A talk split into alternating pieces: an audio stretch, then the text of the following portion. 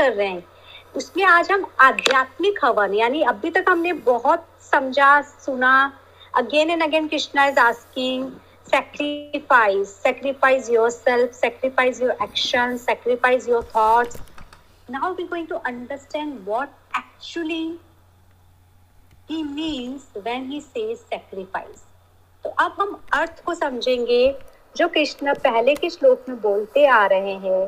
कि आप सेक्रीफाइस कीजिए कि एक्चुअली वो हमसे किन चीज़ों का सेक्रीफाइस चाहते हैं and we will see how it goes. So, we are coming to the first shloka of the day, which is 23 so, let's see.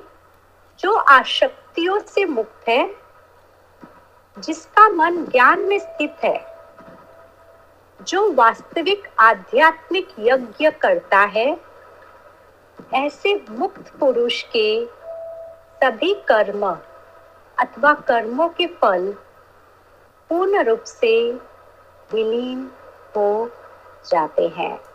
तो विच इज़ लाइक के बैन द सोल जो completely irrespective whether the soul has the knowledge has the wisdom has experience the divinity the totality if the soul has complete path अगर उस आत्मा को, अपने सदगुरु, अपने परमात्मा पे पूरा विश्वास है, पूरा यकीन है और वो हंड्रेड परसेंट उसके बताए हुए बात पे यज्ञ की तरह, तपस्या की तरह जीवन बिताने के लिए तैयार है। वेन आई से यज्ञ तो एक चीज़ आप याद है कि हमारा ये जीवन ही यज्ञ है।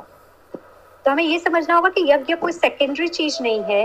हम जो जीवन जी रहे हैं, वो ही एक यज्ञ है और उसमें हम क्या आहुति दे सकते हैं, वो हम आगे समझेंगे। तो कृष्ण कह रहे हैं कि इस यज्ञ में फ़र्स्ट स्टेप है जब हम अपने गुरु को, अपने परमात्मा को अपना सर्वस्व, यानी जो भी चाहे हमारे विलिंगनेस हो थॉट्स हो डिज़ायर हो, वो सरेंडर करते हैं तो सभी कर्मों अथवा कर्मों के फल पूर्ण रूप से विलीन हो जाते हैं। वो अपने आप उस होलिस्टिक में, जैसे हम ब्लैक होल के बारे में सुनते हैं कि जहाँ पे जो भी चीज़ जाती है, वो गायब हो जाती है।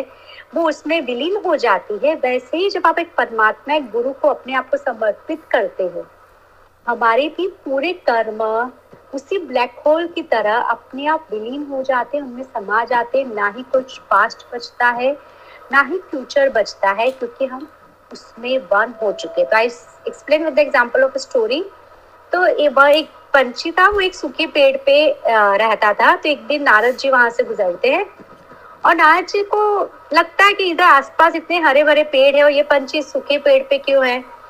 तो out of curiosity Narad ji उनके पास पहुँचते और कहते कि इतने सारे खूबसूरत पेड़ है तुम्हारे आसपास, तुम इसी पे क्यों हो? तो पंछी कहती है कि इस पेड़ में मैं बचपन से हूँ और तब ये हरा भरा था। तो अब ये कमज़ोर हो चुका है तो मुझे इसको छोड़ना नहीं। Out of loyalty out of love मुझे है कि मैं भी अपना जीवन इसी के साथ बिताऊं। तो नारद जी को उस पर थोड़ी सी दया आ जाती है, वो जाते हैं विष्णु लोक में और प्रभु से कहते हैं, उस पेड़ को हरा भरा कर दो। तो विष्णु जी कहते हैं, ये तो पारब में नहीं है।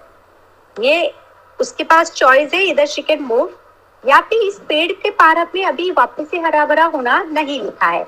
तो मैं ये नहीं कर सकता, उसको चॉइस है, वो अपनी चॉइस यूज़ करें, या फिर वो अपना जीवन इसी पेड़ के साथ बिताए। तो नारद जी दुखी होकर आके बोलते हैं कि, ये तुम्हारी चॉइस है। और तुम अब उसको कैसे जीती हो? वो तुम्हारे हाथ में है। तुम चाहो तो दूसरे पेड़ पे मूव कर जाए, लेकिन ये पेड़ तो अब शायद हरा भरा नहीं हो सकता। तो जैसे उस पंछी को पता चलता है कि अच्छा ये मेरी चॉइस है, और ये कंट्रोल मेरे हाथ में है, ये विलिंगनेस मेरे हाथ में है तो बहुत खुश हो जाती है। और नारद जी को बहुत थैंक यू बोलती है। और उस दिन से वो उस पेड़ पे और खुश होकर प्रसन्नता से रहने लगती है कि ये कोई मुझे गलती का फल नहीं है कुछ नहीं है ये मेरा विलिंगनेस है definitely I am loyal to this tree and I will express my loyalty till the end of my life. So she starts staying very happily on that tree, making noise and everything. And कुछ महीने बीत जाते हैं फिर नारद जी वापिस से उसी जगह से गुजरते हैं तो वो देखता है वो पेड़ हरा भरा हो चुका है now he is like surprise के विष्णु जी ने मुझे मना कर दिया था ये पेड़ हरा भरा नहीं हो सकता तो फिर ये पेड़ कैसे हरा भरा हो गया तो फिर वो विष्णु जी के पास वापस जाता है और कहते हैं कि आपने तो कहा था पेड़ हरा भरा नहीं हो सकता। तो विष्णु जी कहा मैंने सही कहा था बोलो कि वो कैसे हुआ? विष्णु जी का ये भी उसका ही विलिंगनेस उसका ही डेडिकेशन उसका ही चॉइस है। जब वो वहाँ पे खुश होके प्रसन्नता से अपने कर्मों को काटने लगी तो उसके पुण्य कर्म से पेड़ पे भी प्रभाव आने पड़ा। और उसके पुण्य कर्म का ही फल है अब कि पेड़ फिर से जीवित हरा भरा हो गया। तो मैंने अभी भी कुछ नहीं किया। जो पहले की स्थिति थी, वो भी उसके कर्मों की वजह से थी। जो अभी की स्थिति है, वो भी उसी के कर्मों की वजह से है। और ये ज्ञान उसे आपकी वजह से मिला। तो एक्चुअली इसका श्रेय आप पे जाता है, Narad ji. And Narad ji feels very surprise but ये होता है कि जब गुरु जाने अनजाने में हमें कोई बात कहते हैं, हम उस पर कैसे अमल करते हैं? हम उसको कैसे अपने जीवन में धारते हैं? वहीं से हमारे जीवन का बदलाव, वहीं से हमारे जीवन का परिवर्तन शुरू हो जाता है। Now we are coming to the next श्लोक श्लोक 24 अर्पण की प्रक्रिया तथा आहुति स्वयं दोनों ब्रह्मा है। Now this is very important जो हमने आज श्लोक से शुरू किया। दोनों ही ब्रह्मा है, दोनों ही संपूर्ण है। अग्नि और वो जो इसमें आहुति दे रहा है, ब्रह्मा के ही अन्य रूप है। इसको जानकर सभी कर्मों को करते हुए ब्रह्मा में लीन रहकर वास्तव में ऐसा व्यक्ति ब्रह्मा को ही प्राप्त करता है। तो ये जो स्टार्टिंग मैंने कहा था कि वी हैव टू अंडरस्टैंड हम उसी संपूर्णता से आए हैं, हम उसी संपूर्णता का हिस्सा है। और हम उसी संपूर्णता पे विलीन हो जाएँगे तो यहाँ पे दूसरा कोई है ही नहीं। यहाँ पे हर चीज़ जो है वो ब्रह्मा ही है। वो एक, इसको हम दो ब्रह्मा की तरह ले सकते हैं। एक ब्रह्मा जो क्रिएशन है, एक ब्रह्मा जो माया है। तो उपनिषद में बहुत प्यार से दिया गया है कि ये सारी सृष्टि तभी तक है जब तक मैं हूँ। The moment I will die the Srishti won't exist for me तो यानी वो ब्रह्मा एक माया है, जो मेरे ब्रह्म से चल रहा है, मेरे डिल्यूजन से चल रहा है तो सृष्टि है। दूसरा है तात्पर्य, ये जानना कि संपूर्ण मेरे ब्रह्मा का एक ही स्वरूप है। जैसा मैं हूँ, वैसा ही सृष्टि की हर वस्तुएँ है, और हम सब उसी से जुड़े हुए हैं। तो मैं जिस वस्तु को भी छूता हूँ, वो भी ब्रह्मा, मैं उसकी आहुति के रूप में लू, या मैं उसको अपनी बॉडी के फंक्शनिंग के रूप में लू या मुझे रिसोर्स बना के उसको सोसाइटी के बेटरमेंट के लिए लू? मैं किसी भी तरह से इस सृष्टि की कोई भी वस्तु को इस्तेमाल करूँ, वो सब ब्रह्मा में ही विलीन होने वाले हैं। वो सब ब्रह्मा के ही संपूर्णता के स्वरूप है।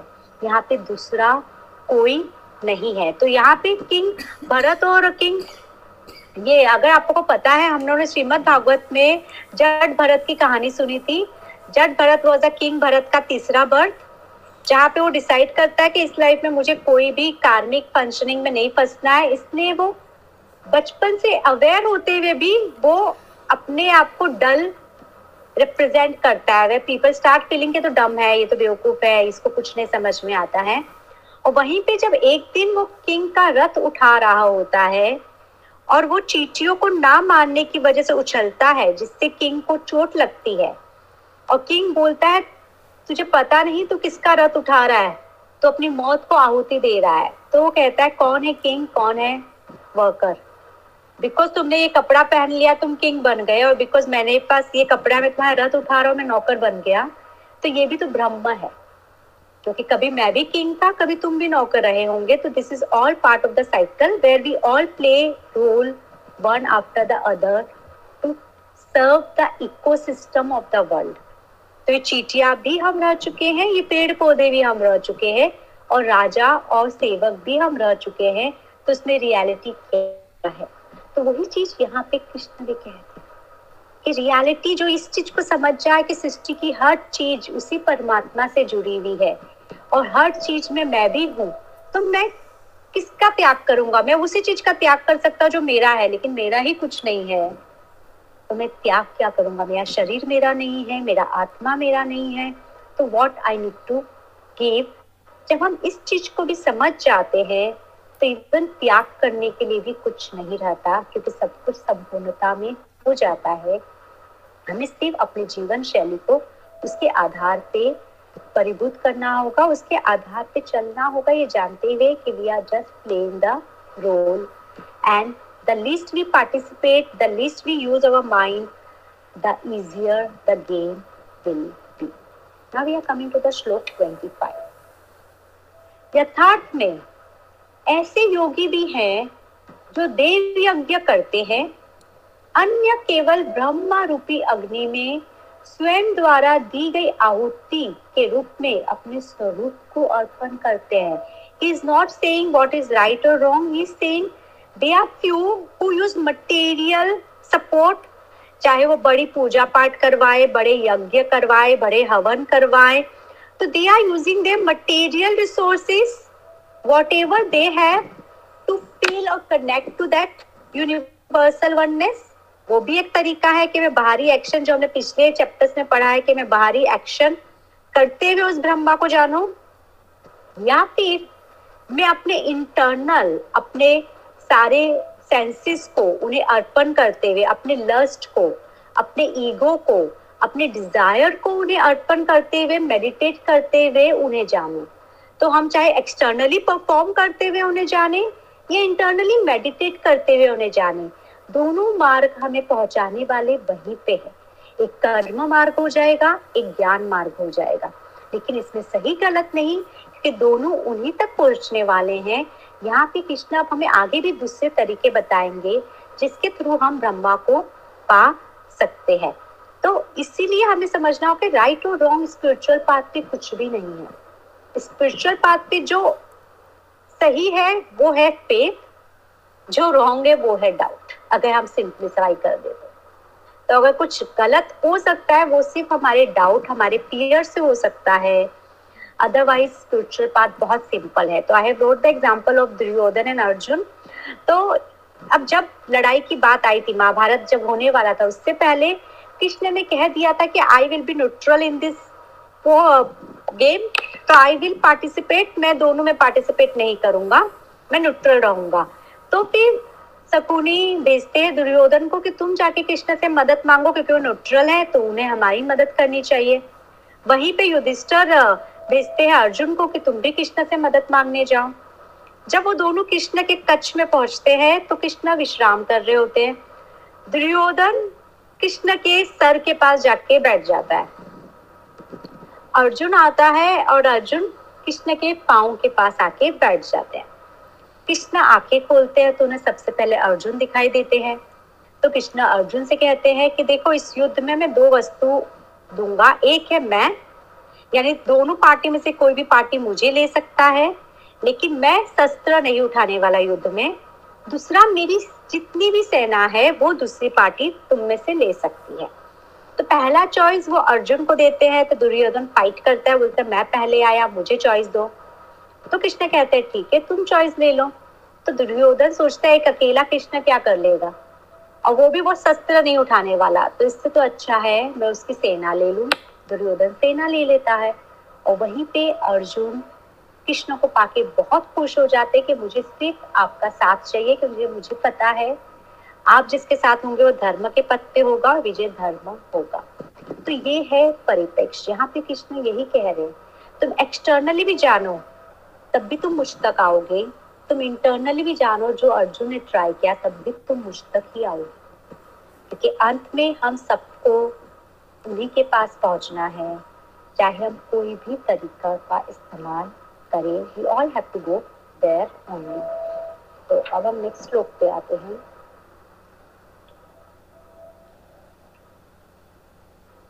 कुछ भक्तजन अपनी सुनने तथा अन्य इंद्रियों की शक्तियों को आंतरिक संयम की अग्नि में आहुति के रूप में अर्पण करते हैं। अन्य भक्तजन ध्वनि एवं अन्य विषयों का इंद्रिय रूपी अग्नि में हवन करते this is very important to understand and very beautiful श्लोक कि हम लोग किस तरह से हवन करते हैं। तो यहाँ पे I was reading and I came across a very good example which is like good कि दशरथ और रावण दोनों में क्या अंतर था? तो कहते हैं दशरथ को दशरथ नाम मिला क्योंकि उसने अपनी सारी इंद्रियों को अपने कंट्रोल में कर लिया था। और इसीलिए वो दस रथ यानी अपने इंद्रियों का कंट्रोलर बना, दशरथ बना, जिसकी सारी इंद्रिया उसके कंट्रोल में थी, और वो चंचल नहीं, वो अपने डिज़ायर अपने एक्सपेक्टेशन सबको उसने कंट्रोल करके, उसने अपने मन रूपी को, ईश्वर को अर्पण कर दिया था। वहीं पे Ravan. Ravan had the ten because he had so much desire so much love so much ego कि उसकी सारी इंद्रिया अपने आप में एक संपूर्णता बन के उसके दस सर बन गए थे। तो एक ने एक्सटर्नली वर्ल्ड को एक्सपीरियंस करने के लिए उसको ये लगा, मैं जितना भी एंजॉय करूँ, उतना कम है।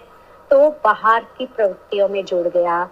वहीं पे दशरथ इंद्रियों को कंट्रोल में करने लगा, उसी प्रभु को पाने के लिए।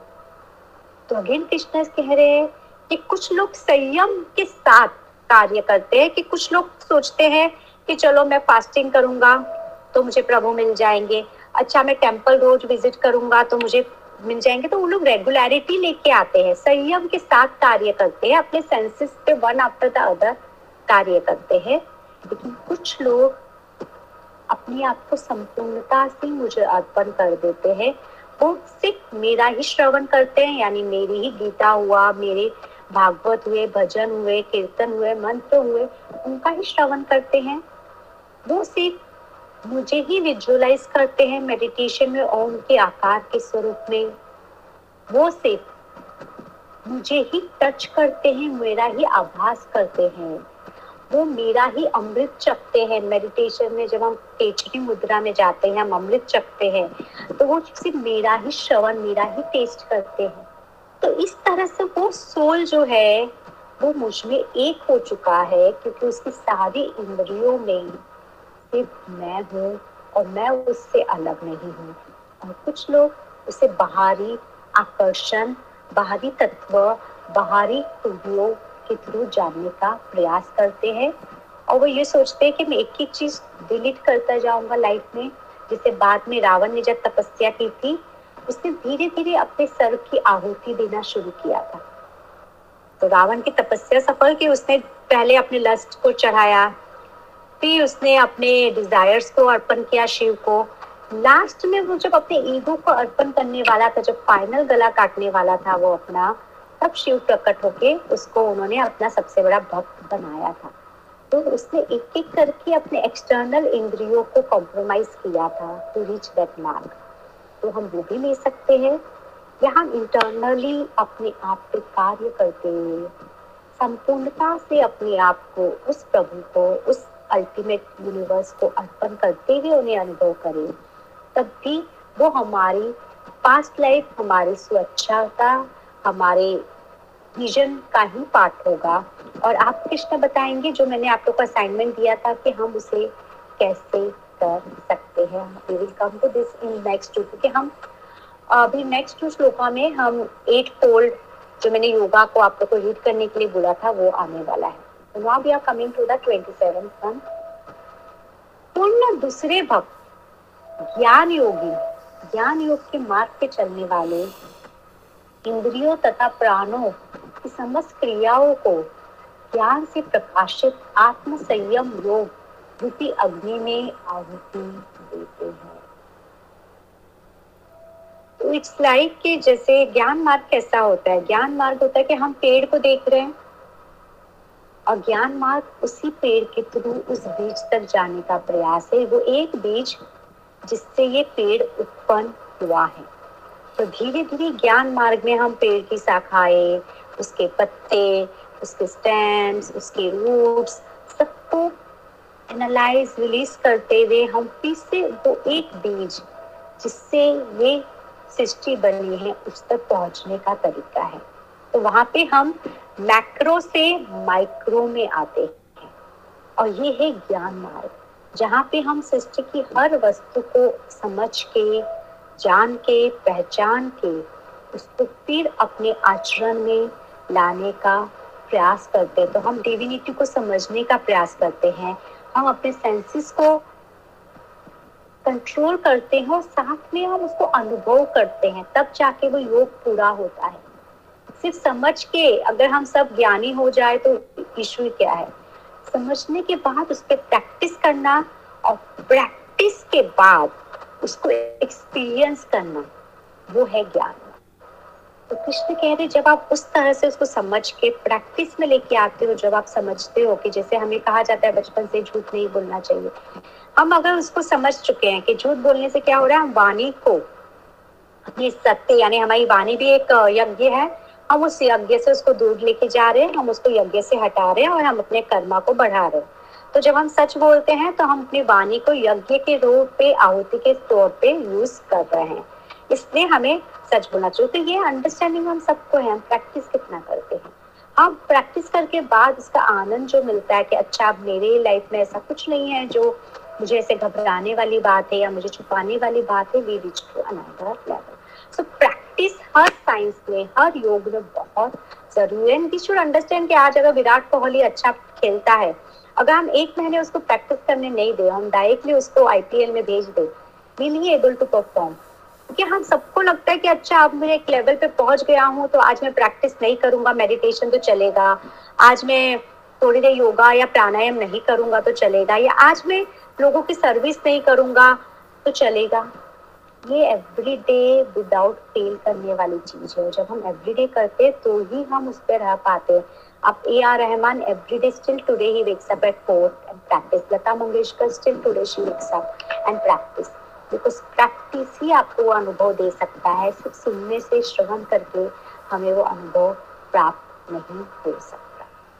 तो that's what Krishna saying now we are coming to the shloka 28 अन्य भक्त धन, आत्म अनुशासन तथा योग की विधियों की आहुति देते हैं, जबकि दूसरे व्यक्ति आत्म संयमी तथा दृढ़वर्ती स्वाध्याय। तथा अर्जित शास्त्र ज्ञान की आहुति देते हैं। तो यहाँ पे दो, बल्कि तीन तरह के लोगों के बारे में चर्चा हुई। एक, जो अपने मटेरियल रिसोर्सेस का इस्तेमाल करते हुए प्रवचन करवाते हैं, भगवत पाठ करवाते हैं, यज्ञ करवाते हैं, जो मैंने कहा कि वो रिसोर्सेस से सिर्फ़ अपना नहीं, दूसरों के कल्याणार्थ भी वो कार्य करते हैं ताकि हम सबको उस ज्ञान का फ़ायदा हो उसका रिसोर्सेस का सही मार्ग पे इस्तेमाल हो। दूसरे हैं जो एट फोल्ड पाथ फॉलो करते हैं। तो एट फोल्ड पाथ किसने किसने पढ़ा जो मैंने कहा था? मैंने पढ़ा। अच्छा विजय क्या समझा आपने एट फोल्ड पाथ से? तो उनमें से कौन सा चीज़ है जो आप यूज़ करते हो? अहिंसा। आई मीन उसमें तो पहला वाला है यम में। हाँ। आप फॉलो करते हो? मैं ऑफ़ कोर्स खैर फॉलो मैं 100% तो नहीं बोल सकता I think just I want आप सबने पढ़ा है तो एक चीज़ जो आप 100% फॉलो करते हो लेट्स सी हम में से कोई भी उसके एक भी गुण को 100% फॉलो करता है। स्वाध्याय अच्छा स्वाध्याय। हंड्रेड परसेंट तब होगा जब आप एवरीडे पढ़ते हो।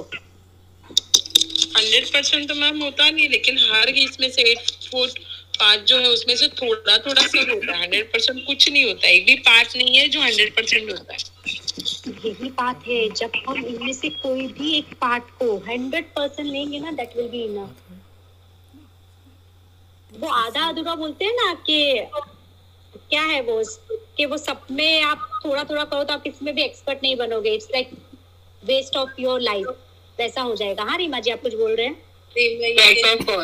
कोशिश हम करते हैं, लेकिन कहीं कहीं ऐसे हो भी जाता है कि वो फॉलो मतलब नहीं कर पाए। एक आध जगह ऐसा हो हो जाता है। फिर हमें रियलाइज़ भी होता है कि मतलब अरे ये हमने क्या किया? क्यों हम मतलब ऐसा किया हमने? कहते हैं युधिष्ठर सत्यवादी था, सिर्फ़ उसने जीवन में एक बार, जिसे हम कहते हैं व्हाइट लाइस का इस्तेमाल किया था, जब उसने द्रोणाचार्य को कहा था अश्वधामा मर गया है। और वहाँ पे भी अश्वधामा, उसने बिल्कुल नहीं कहा था कि कौन अश्वधामा, उसने सिर्फ़ अश्वधामा कहा था। उसने हाथी मरा है या पुत्र मरा है नहीं कहा था। लेकिन फिर भी वो सटलर लाइफ था। जिसके लिए भी कहते हैं कि दुर्योधन को सॉरी युधिष्ठर को टेन टू ट्वेंटी मिनट्स का नरक भुगतना पड़ा था। मैम उसने लास्ट में तो ऐसे लिखा है भागवत में कि उन्होंने लास्ट में कहा था पर वो कृष्ण ने वो शंख बजा दिया था जैसे हाँ, सुनना हाँ लेकिन वो एक तरह का सफ़ेद लाइट था ही ना। और उसकी वजह से भी उन्हें नर्क भुगतना पड़ा था क्योंकि वो एक लाइफ था। क्योंकि ये जो एक फोल्ड पाथ है it's beautiful the reason I am not explaining it in details because वो अपने आप में दो तीन सेशन वाला एक्सप्लेनेशन है। और वो मैं भगवत गीता नहीं may be after Bhagavad Gita we can take it but मैं भगवत गीता में उसको एक्सप्लेन करना नहीं चाहती। इससे मैंने आप लोग, कहा था आप लोग सेल्फ रीडिंग करो, और आप उसको समझो। लेकिन यहाँ पे एट फुल पाथ का अगर आपको अभी प्रैक्टिस करना है I will say for a week take any one thing चाहे अहिंसा ले लो, सत्य ले लो नॉन स्टीलिंग ले लो। जब हम नॉन स्टीलिंग की बात करते हैं अगेन नॉन स्टीलिंग में आता है, किसी का आइडिया लेना, बल्कि जब आप किसी को टाइम दे के टाइम पे पहुँचते भी नहीं हो तो आप उसका समय चुरा रहे हो। तो एक्चुअली चोरी की अगर बात करें, अगर आप किसी की बात को या किसी के एग्जाम्पल्स को कोट कर रहे हो, आप उसका नाम नहीं ले रहे हो तो आप उसके एग्जाम्पल्स चुरा रहे हो। अगर आप किसी का आइडियाज़ या किसी की वस्तु को उसका क्रेडिट नहीं देते हुए लेते हो तो आप उसकी वस्तु चुरा रहे हो। तो हम चोरी ना करें कुछ पल तक, वो बहुत ज़रूरी है। हम ज़्यादा मेरे को जो मालूम नहीं था। मैंने रीड किया तो पता चला कि even the peace of mind हम किसी का डिस्टर्ब कर करते देते। हैं तो वो भी हाँ। ये मुझे नहीं मालूम था कि इसमें आता है। कोई भी चीज़ जो दूसरे व्यक्ति का आपके वजह से गया वो आपने चोरी कर लिया।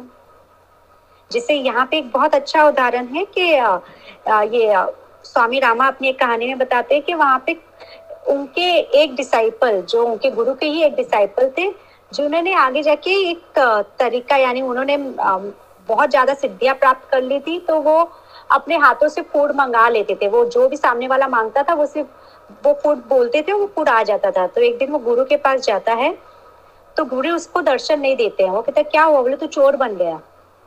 और मैं चोरों को दर्शन नहीं देता। तो उसने कहा गुरु मैंने तो, तो सिद्धियाँ हासिल की आप मुझे चोर कह रहे हो। तो तू जो खाना भी मंगा रहा है वो कहीं से तो आ रहा है ना? तो यानी तू किसी की तो चोरी करके मंगा रहा है। तूने कर्म करके पैदा किया था क्या उन खाने की वस्तु को? तो वही सिद्धियों का भी दुरुपयोग चोरी कहलाएगा। तो इसलिए आपकी सिद्धियों का भी, आपके नॉलेज का भी दुरुपयोग एक तरह से चोरी है, क्योंकि उससे आप किसी और को भटका रहे हो। तो नियमा के जो तरीके हैं कंटेनमेंट प्यूरिफिकेशन तप, स्वाध्याय डेडिकेशन टू गॉड इनमें से जो आपको इजी लगे I am just reading out practice that 100% for one week and we will see everyone today end of the session write what you're going to practice and then you can also share your experience as you are practicing in the group लेकिन let's see for a week आसनास अगर आप रोज योगा कर रहे हो प्राणायाम कर रहे हो प्रत्याहारा जहाँ पे आप अपने कोई भी एक सेंसेस को ले लो तो सिंपल एग्जांपल है कि मैं एक हफ़्ते तक विजुअल एंटरटेनमेंट नहीं करूँगा in the sense no TV like entertainment की कोई भी चीज़ नहीं देखना no music no TV serials no movies no thing तो एक हफ़्ते तक मैं विजुअल एंटरटेनमेंट नहीं करूँगा, वो भी एक सेंसेस हो गया। एक हफ़्ते तक मैं कोई भी नेगेटिव चीज़ों को नहीं सुनूँगा, ना बोलूँगा, वो एक सेंसेस हो गया। तो कोई भी एक सेंसेस के लिए, एक हफ़्ते तक अगर आप मौन रह सकते हो तो वो भी एक सेंसेस का कंट्रोल हो गया। तो try use any one senses if you can concentration बढ़ाने के लिए बहुत सिंपल uh, तरीका है त्राकट क्रिया वो आप कर सकते हो। मेडिटेशन आप रोज कीजिए। Samadhi is the last which is like we have to यानी हम अगर हम स्टार्टिंग के भी प्राणायाम तक भी उनमें से आप कुछ भी एक ले सकते हो। लीजिए या फिर आप सेंसेस पे भी काम कर सकते हो वहाँ तक कीजिए। उससे आगे के लिए अभी हम नहीं जाते लेकिन try in the end at the end right in a group what you going to follow for one week and when I say follow यानी उसको हंड्रेड परसेंट फॉलो करोगे आप वन वीक के लिए। अपने साथ जस्टिस कीजिए and see how you feel तो follow it for one week and do share your experience पहले आप आज ही ग्रुप में डालिएगा कि आप क्या फॉलो करने वाले हो for one week so that we all know के what you are working upon तो पहला ऐसे कहते हैं ये बिगनर्स पाथ है पर मुझे तो पढ़ते वक्त ऐसा लगा कि बहुत डिफ़िकल्ट है सब कुछ. दीप्ति मालूम है बच्चा पैदा होता है ना उसी वक्त से लाइफ डिफ़िकल्ट हो जाती है। नॉर्मल लेबर अगर आप देखो तो एक्चुअली आप सोचो बच्चा कितनी मुश्किल से निकल रहा है। तो एक्चुअली यूनिवर्स हमें उसी वक्त वार्न करता है कि life going to be like this तो एक बच्चे की उस दृष्टिकोण से देखो जो एक्चुअली उस वक्त जब निकल रहा है, उसके लिए वहीं से स्ट्रगल लाइफ का शुरू होता है कि पृथ्वी पे आसान सिर्फ़ आपकी मनोस्थिति है। अगर आपकी मनोस्थिति को आपने सरलता दिखाया तो सरलता से कार्य होगा, अगर आपने उसको डिफ़िकल्ट दिखाया तो डिफ़िकल्ट से कार्य होगा। तो हमें अपनी मनोस्थिति को बदलना होगा। जो तुमने कहा डिफ़िकल्ट है, उसको अगर तुम मनोस्थिति में डालोगे कि मैं करना चाहूँ तो आसान है तो वो आसान होगा। वो कम्प्लीटली हमारा परसेप्शन है। और कुछ भी नहीं है। चाहे तो सब कुछ आसान है नहीं तो हर चीज़ डिफ़िकल्ट है। तो it's completely a choice and where our focus is ठीक है? Anyone wants to share anything on this eight fold path हाँ नम्रता हम हाँ, लोग को जब योगा बेसिक सिखाया था लॉन्ग टाइम अगो तो हाँ. तभी हम लोग को बोला था कि yama means you are truthful so you are ready to do the yoga like day one niyama means आप हमेशा वो टाइम में आप योगा करोगे asanas means whatever they taught us uh, the basic uh, asanas. और फिर प्राणायाम उसमें आ जाता है। आसनास के बाद प्राणायाम और फिर वो मेडिटेशन है। तो वही है ना एक ये तो अगर नहीं रीना ये नहीं आ, उन, उन्होंने अपने हिसाब से उसको ट्रिक किया आप समझ रहे हो? तो उन्होंने आपको पतंजलि के हिसाब से योग एट फोल्ड पाथ नहीं बताया है। उन्होंने अच्छा। उनके इंस्टीट्यूट के हिसाब से आपको उनके इंस्टीट्यूट में आगे बढ़ने के लिए कैसे फॉलो करना चाहिए उन्होंने वो आपको समझाया। okay. तो जब आप किसी इंस्टीट्यूट में जाते हो तो इंस्टीट्यूट उतना ही लेता है जो उन्हें उन- चाहिए अपने स्टूडेंट्स में। तो उन्होंने अपने हिसाब से आप लोग को वो चीज़ें बताई जो उन्हें चाहिए कि उनके स्टूडेंट्स फॉलो करें। ओके तो एट फोल्ड पाथ उन्होंने वो तीन चीज़ ही एट फोल्ड पाथ से लिया है। It's a very well describe and बहुत अच्छा है। आई वांट आप लोग पढ़िए क्योंकि as I said it will be two three session in okay and therefore I don't want कि हम भगवत गीता से डाइग्रेस हो। आई वांट कि कभी होगा तो हम फ्यूचर में इसको मे भी हम। आफ्टर भगवत गीता हम शायद इसको समझे। लेकिन अभी आप रीड करके एटलीस्ट एक नियम तो फॉलो कीजिए कि जो मैंने स्टार्टिंग में बताया आपको कि अगर आप फॉलो करना चाहते हो नियमा यमा से तो यमा में अहिंसा नॉन वायलेंस हंड्रेड परसेंट सत्य ट्रुथफुलनेस ऑनेस्टी जेन्यूनेस जब हम सत्य भी कह रहे हैं तो सत्य टू सेल्फ मैं अगर सोच कुछ और रहा हूँ, बोल कुछ और रहा हूँ तो वो भी असत्य हो जाएगा। मैं महसूस कुछ और कर रहा हूँ और बोल कुछ और रहा हूँ, वो भी असत्य हो जाएगा। जो आप सोचते हो, जो आप महसूस करते हो, वही आप बोलो, वो सत्य कहलाएगा ठीक है? और असत्य नॉन स्टीलिंग के जैसे मैंने हम लोगों ने डिस्कस किया, ब्रह्मचार्य ब्रह्मचार्य का सिंपल मीनिंग है, किसी और की वस्तु पे नज़र नहीं डालना। किसी और की प्रॉपर्टी पे, किसी और की पर्सन पे, किसी और के बच्चों पे, किसी और की प्रोग्रेस पे, किसी और की पोजीशंस पे, जब हम अपने आप में, अपने इंद्रियों को, अपने ही पास जो है उस पे डायरेक्ट करते हैं तो हम ब्रह्मचार्य पालन करते हैं। तो उसका सिर्फ़ एक ही मतलब नहीं है कि सेलिबेसी उसका मतलब है celibacy from external influences that's the brahmacharya and aparigraha जो आपके कार्य की चीज़ नहीं है, उसको झूठ में जमा मत करो। जितना आपको चाहिए उतना ही अपने पास लो। तो इनमें से आप कुछ भी फॉलो कर सकते हो। We are coming to the twenty ninth shloka and we see how it goes तो वन वीक आज end of the day session के बाद सब पहले ग्रुप में डालिएगा आप क्या प्रैक्टिस करने वाले हैं एंड उसके बाद हम देखते हैं कैसे वो जाता है। Now this is 29 and 30 I am saying together because वो बहुत सिमिलर चीज़ों पे बात कर रहे हैं। अन्य भक्त प्राण के भीतर जाते श्वास को, अपान के बाहर जाते प्रश्वास में, तथा अपान के बाहर जाते प्रश्वास को, प्राण के भीतर जाते श्वास में हवन करते। Please don't get entangled into the dialogues and the repetition we will come to it it's about the pranayama but what beyond the pranayama we will understand और इस प्रकार प्राणायाम में निष्ठावान अभ्यास द्वारा श्वास एवं प्रश्वास के कारण को रोक देते हैं। यानी the need get control I am coming to it and then I am going to another shloka first मैं वो भी रीड कर लेती हूँ क्योंकि मैं कंबाइन में ही उसे एक्सप्लेन करने वाली हूँ। अन्य भक्त उचित आहार के नियम द्वारा सभी विभिन्न प्रकार के प्राणों और उनकी क्रियाओं को। एक मुख्य प्राण की अग्नि में आहुति के रूप में अर्पण करते हैं। ऐसे सभी भक्त उनके कार्मिक पापों को भस्म करने वाले वास्तविक ज्ञान के यज्ञ के ज्ञाता हैं। Now I am explaining spiritual path for my understanding now this is probably I am sharing for my understanding which I practice and which I understand and which i say कि when we take or when we exhale the breath out तो जब outgoing breath in the incoming breath तो अब समझिए जब आप श्वास अंदर लेते हो तो अगर आप अभी सब लोग एक बार श्वास अंदर लीजिए तो आपको अंदर से कोई मूवमेंट ऊपर की तरफ़ होते हुए दिखेगा let's put our hand on our stomach inhale close your eyes and inhale and see you will feel the movement moving from your root to the crown. Let's close eyes and do it together. So when i will say inhale we all will inhale together. Inhale.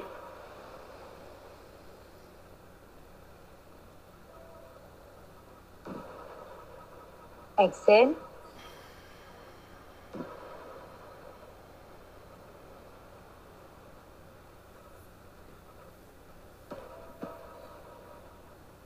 Inhale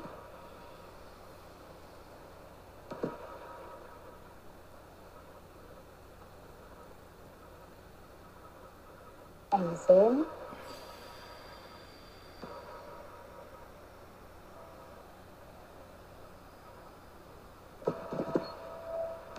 and then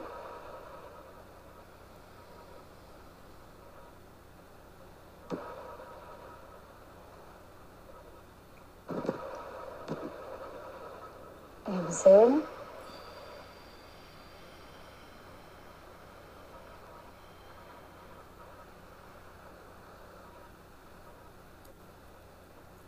inhale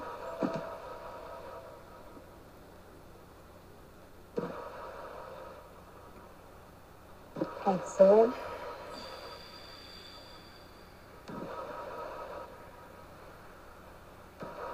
and relax.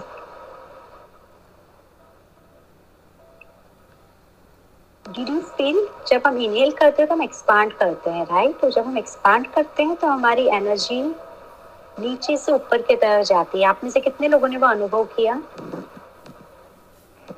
मैंने किया। Okay विजय ने किया very good मैंने भी।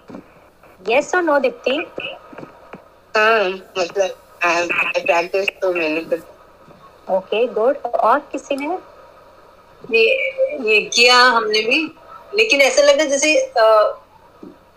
हाँ chest तक आए। Okay चलेगा वो ऊपर तक आने में टाइम लगेगा डेफिनेटली इट्स अ प्रैक्टिस ना ठीक है और correct so when the abdomen breathe in करते हैं तो एब्डोमिनल बाहर आता है तो वो ऊपर का फीलिंग हो रहा है. I get it yes I got अब अब ब्रेथ को समझ में आया? अब उससे Correct. हम समझे. तो outgoing breath in the incoming breath तो जब हम ले रहे हैं तो एक्चुअली हम बाहर कुछ छोड़ रहे हैं. Okay and in spiritual practice what we do here now this is purely what i practice and what i am doing we practice our material our society our this life energy we are surrendering to the divine आप समझ रहे हो जब हम inhale कर रहे हैं तो हम अपने अंदर की जो भी हमारे कर्मा है जो भी हमारे आचरण है हम उसको थर्ड आई से क्राउन से यूनिवर्स को अर्पण कर रहे हैं। जब हम एक्सेल कर रहे हैं तो हम यूनिवर्स से एक एनर्जी अपने अंदर ले रहे हैं, जिससे हम अपने कर्मा को ट्रांसफॉर्म करने की शक्ति ले रहे हैं। और हम जो भी चीज़ हमें मिल रहा है, उसे इस प्रकृति के साथ शेयर करने की धारणा ले रहे हैं। तो एक्चुअली ब्रेथ का मतलब है, जब हम इनहेल करें तो हम अपने सारी चीज़ जो भी हमारे बिलोंगिंग्स हम आपको अर्पण करें जो हम एक्सेल करें तो जो भी आपसे हमें नॉलेज विजडम मिले वो हम शेयर करें हम डाउनलोड करें ये हुआ breathing inhale and exhaling now the pranayam pranayam also have a steps ahead where there is a shunya where there is a full stop. Where there is no breath, nothing for a while. And that's the time of experiencing it. अगर हम खाना हर वक्त खाते जाएँगे खाते जाएँगे तो हमें स्वाद का पता नहीं चलेगा। हमें खाना अगर सच में स्वाद पता करना तो हम एक बाइट लेते हैं, उसको खाते हैं we connect to the taste and then we are like okay ये खाने में अच्छा है, ये नहीं है। तो प्राणायाम इस प्रक्रिया को जो हम इनहेल और एक्सेल कर रहे हैं, उसे समझते हुए, अनुभव करते हुए एंजॉय करने को कहते हैं। जहाँ पे हम यज्ञ की तरह अपने हर श्वास में और इनहेल में हम उसको अपनी सारी सृष्टि जो हमारे अंदर है अर्पण कर रहे हैं, और जब हम श्वास छोड़ रहे हैं तो उसकी जो सृष्टि का ज्ञान है, वो अपने अंदर हम डाउनलोड कर रहे हैं। और जब हमारा श्वास सिर्फ़ जीने के लिए नहीं, प्राण शक्ति नहीं बन के रह जाए, जब हमारा श्वास एक कम्युनिकेशन चैनल बन जाए उस अंतरात्मा से और परमात्मा के बीच में तो सही मान्य में प्राणायाम कहलाता तो जितने भी स्पिरिचुअल ऑर्गेनाइजेशन वो प्राणायाम क्यों इम्पोर्टेंट बताते हैं? Because we just feel pranayama is expanding और enhancing our lungs capacity because pranayama is a real communication between the soul and the divine and the moment we understand this connection between the soul and the divine we will be through on this path We will enjoy every breath of our as all the time we will be connected. हम हर श्वास के साथ उस अंतर और परमात्मा के साथ जुड़े होंगे और हम होंगे ही नहीं, हम एक एनर्जी बन जाएँगे तो यहाँ पे कृष्ण उनकी बात कर रहे हैं फोर्थ कृष्ण बता रहे हैं कि जब हम प्राणायाम करते हैं धीरे धीरे हमारी बॉडी रिक्वायरमेंट्स कम होने लगती है तो यानी हम सृष्टि के साथ जो एट फोल्ड पाथ है उसको फॉलो करने लगते हैं। क्योंकि हम सृष्टि की चीज़ों का कम उपयोग करते हैं हम उन्हें कम तकलीफ़ देते हैं। हमारी बॉडी में कम आ, क्या बोलते हैं टॉक्सिक एनर्जी बनती है तो हमारी बॉडी को कम तकलीफ़ होती है। हम बहुत कम एक्यूमुलेट करने लगते हैं उससे हमें कम तकलीफ़ होती है। तो एक्चुअली जब हम रेगुलर प्रैक्टिस करते हैं तो हम यूनिवर्स के साथ अलाइन होकर चलने लगते हैं, ताकि यूनिवर्स को हमसे कम से कम तकलीफ़ हो, और हमें यूनिवर्स से कम से कम तकलीफ़ हो। इससे पुराने जमाने कहा जाता है, जब वो मेडिटेट करते थे या यज्ञ तपस्या करते थे, वो धीरे धीरे अपना खाना कम करते जाते थे। और, इसका एक तरीका होता है कि जब आप फुल मून डे से स्टार्ट करो और नो मून डे तक आप खाना धीरे धीरे कम करो, और फिर आप नो मून डे से फिर से राइजिंग करो। तो वो भी एक तरीका है तो वो वो तरीका फॉलो करते थे। तो कृष्ण यहाँ पे वही बता रहे कि जो भी प्राणायाम के तरीके हैं, वो आपको एनवायरमेंट से जोड़ेगा, आपको यूनिवर्स से जोड़ेगा, आपको अंतरात्मा से जोड़ेगा। तो इस श्वास को सिर्फ़ प्राण शक्ति नहीं, एक यूनिवर्सल एनर्जी की तरह हमें इस्तेमाल करना चाहिए और हमें अनुभव करना चाहिए। हमें हमें हर श्वास को एंजॉय करना चाहिए उसको फील करना चाहिए। जब हम अपने हर श्वास को महसूस कर पाएँगे तो हम हर वक्त यज्ञ कर पाएँगे।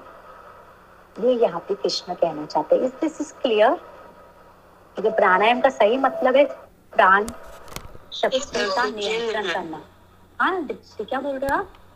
एक कंफ्यूजन है देखो आप जब हम जो मेडिटेशन कराते थे ना तब हाँ। आप हमेशा हमें ये बोलते थे कि ना जब हम एक्सेल कर रहे हैं तो अपनी टॉक्सिक कन एक्सेल कर रहे हैं और अंदर की जो भी बुरे विचार है वो सब एक्सेल कर रहे हैं हम्म। और इनहेल कर रहे हैं तब हम यूनिवर्स की एनर्जी इनहेल कर रहे हैं हम्म। अभी आप प्राणायाम में अपोजिट कर दिए तो कौन सा करना बिल्कुल दीप्ति हर चीज़ जैसे बच्चे को जब आप पहले खिलाते हो खाना तो आप कैसे खिलाते हो आप कहानी बोल के, आप उसको कहते, पेटू को भूख लगा। आप उसको ये कहते हो कि तुम्हारे पूरे शरीर के सुरक्षा यानी चलने के लिए आपको खाने की ज़रूरत है आपके तो पेटू को भूख लगा है खेल सकते हो।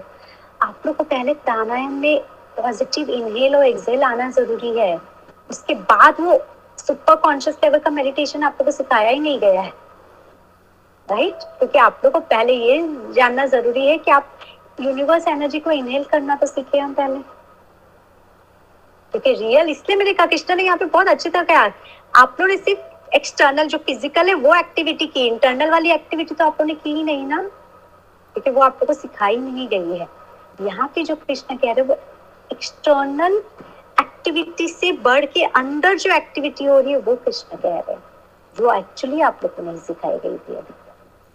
अच्छा अभी अभी हम लोग ऐसे करना है, जब इनहेल कर रहे हैं तब हमारी टॉक्सिसिटी और बाहर जा रही है और इनहेल नहीं। इनहेल कर रहे हैं तब टॉक्सिसिटी बाहर जा रही है और यूनिवर्स का ब्लेसिंग अंदर आ रही है इन अभी और एक्सेल कर रहे हैं तो हम लोग है ना मैं तो करती हूँ। अब वापस कर रहे हो? आपके अंदर की जो भी लस्ट है जो भी डिज़ायर है वो आप अर्पण कर रहे हो यज्ञ कर रहे हो। अब हम दीप्ति प्राणायाम में यज्ञ में आ रहे हैं। तो आप अंदर अच्छा। की सारी चीज़ों को आहुति दे रहे हो और वो आहुति थर्ड आई से दी जाएगी। क्राउन से नहीं दी जाएगी ओके ओके ओके और जब आप एक्सेल कर रहे हो तो आप उनके ब्लेसिंग्स अपने अंदर उतार रहे हो। अच्छा। ओके तो थोड़ा पॉजिटिव हो गया ना तो इसलिए। अगर आप देखो तो हर चीज़ आगे जाके अपोजिट होने वाली है। क्योंकि पहले हाँ, चीज़ तो को समझना वेदास वेदास यही तो है पहले वेदास सिखाता है कि आपको आप ये क्रिया कीजिए तो ये मिलेंगे वो मिलेंगे। और बाद में आता है जब तब ड्रॉप हो जाता है परमात्मा रह जाता है। हर चीज़ का एक समय के साथ जब हम प्रैक्टिस में आते तो उसका रूप बदलता है। और ये चीज़ प्रैक्टिस के बाद इसलिए Bhagavad Gita the reason I don't open this to all because this are not something जब तक आप प्रैक्टिस नहीं करोगे, ये नॉलेज सिर्फ़ एक नॉलेज इंफॉर्मेशन रह जाएगा। इसको आप जब एंजॉय करके प्रैक्टिस करोगे, तब आप समझोगे इसको। एंड ये जो एक्सप्लेनेशन है, मैंने स्टार्टिंग में कहा है, मेरा एक्सप्लेनेशन है। This is how I take this shloka इसलिए मैंने स्टार्टिंग में कहा कि ये दो जो श्लोक है, ये मैं अपना एक्सप्लेनेशन दे रही हूँ। This is not from any other source because this is how I take this श्लोक as my basic practice. है राइट भी बिकॉज़ मैंने एक कमेंट्री भी पढ़ी थी अ, हम्म, माधव दास कोई स्वामी। उन्होंने भी ऐसे ही कहा था कि जैसे कि ना मतलब जब हम श्वास छोड़ रहे हैं तो मतलब आती आती सांस जाती सांस आती सांस के ऊपर मतलब अर्पण कर रही है। और हम्म, फिर बाद में दूसरी वाली अंदर ले रही है मतलब यज्ञ की तरह अर्पण कर रही है फिर दूसरी वो अंदर ले रही है ऐसे मतलब एक तो ये अनुभव ये आप अनुभव करोगे तो आप समझोगे that's actually Bhagavad Gita is all about experience it's like कि जब आप समझोगे आप प्रैक्टिस आपको लगेगा he is a mind reader आपको बिल्कुल लगेगा कि he super intelligent mind reader जो हर चीज़ को उन्होंने इतने सिस्टमेटिकली समझाया है हमें कि हम सिर्फ़ अगर भगवत गीता समझ जाएँगे ना we will be at different level तो वो इसमें डिटेल में कृष्णा ने जो समझाया है I think super intelligent consciousness अगर हम उन्हें डेफिनेटली वो मास्टर है, लेकिन जिस बेसिक लेवल पे उन्होंने समझाया है इट्स तो वो हमें we all are thankful to Duryodhana और अर्जुन एंड कृष्णा क्योंकि दुर्योधन के बिना भी ये ज्ञान हमें नहीं मिलता और इसलिए दुर्योधन भी स्वर्ग में है। आपने बोला कि इनहेल के टाइम पे we give it away through third eye तो do we have to visualize through third eye कि it is just natural process you can visualize through you can visualize through third eye कि okay you visualize the master at your third eye level and you are surrendering to him okay और any any particular pranayama just आपने जो बताया अभी normal breathing I am asking normal breathing inhale and exhaling. No particular pranayam right now. It's the normal inhale and exhaling. अगर हम उसमें भी controlling आ गया हमारा वो भी बहुत होगा। तो अगर आप एक उसमें कंट्रोल लाना चाहते हो तो उसको कहते हैं सिस्टमेटिक यानी आप जितने काउंट में इनहेल कर रहे हो उतने काउंट में एक्सहेल करो। ओके ओके मैम थोड़ा आप दिखाओ ना आप थोड़ा दिखा सकते हैं क्या कैसे? तो थोड़ा visual this will be completely I won't say this will be the right time video पे मैं बोलूँगी हम ये प्राणायाम पे मैं नहीं सिखाना चाहती। किसी दिन अगर हम लोग क्लिनिक में मिले ना मे भी क्योंकि ये प्राणायाम मुझे आप लोगों पे ऑब्ज़र्व भी करना होगा। राइट नाउ बेसिक पे आप लोग रहिए बिकॉज़ ये प्राणायाम पे फिर मुझे आप लोगों को ऑब्ज़र्व करना होगा whether you are doing it right और नॉट बट इस वक्त बेसिक पे रहिए चलेगा? Okay basic inhale and exhale हाँ। ओनली इनहेल एंड एक्सहेल ना बिल्कुल बिल्कुल बेसिक पे रहिए बिकॉज़ इसके अदरवाइज़ हाई लेवल पे अगर मैं मुझे आप लोग सामने चाहिएँगे ताकि मैं ऑब्ज़र्व कर सकूँ आपके ब्रीदिंग में कहीं इश्यू तो नहीं है। क्योंकि ये फोकस ब्रीदिंग का एक्सरसाइज है ना इसलिए। तो अभी आप लोग बेसिक से शुरू कीजिए। वी विल सी जब हम लोग साथ में मिलेंगे we will focus on this तो अब हम श्लोक थर्टी वन पे आते हैं। एंड थर्टी टू ये दोनों मैं साथ में ले रही हूँ। इसमें से किसी भी यज्ञ के अवशिष्ट अमृत का उपभोग करके वे अनंत ब्रह्मा को प्राप्त होते हैं।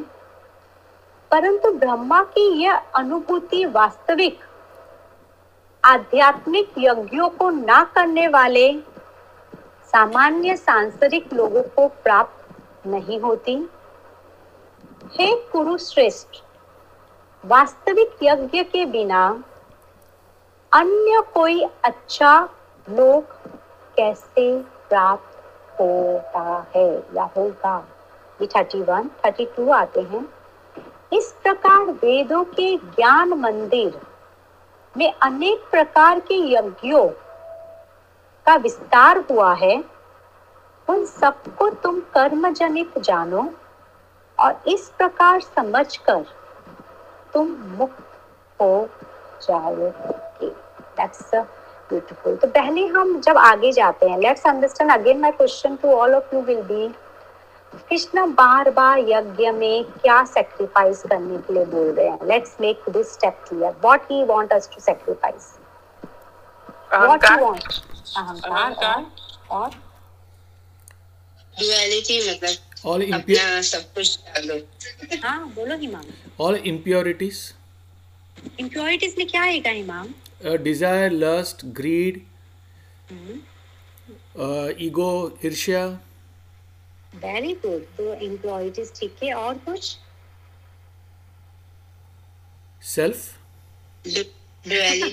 वो। Self?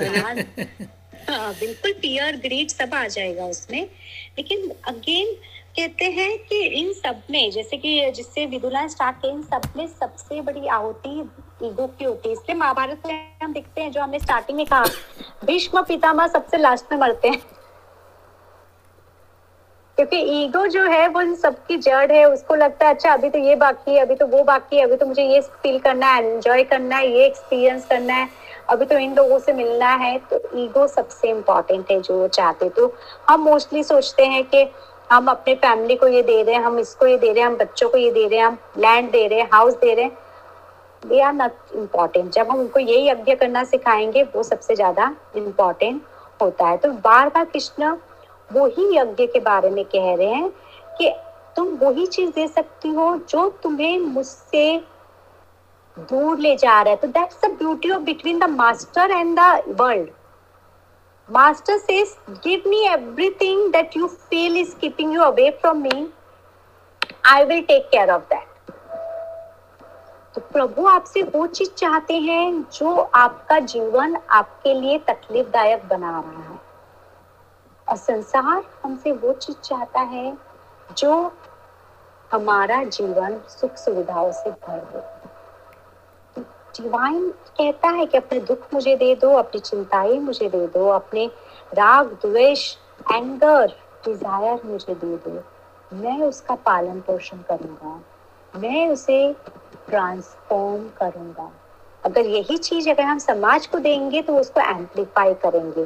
वो उसको कंटिन्यूस बढ़ाते रहेंगे, वो कभी भी अकम्प्लिश नहीं होगा। तो यहाँ पे ये हमें डिफरेंस समझना होगा कि external world will amplify our desire and wishes and divine will transform it to nothing less तो कृष्ण पहले कह रहे हैं कि उस यज्ञ में आप आओ।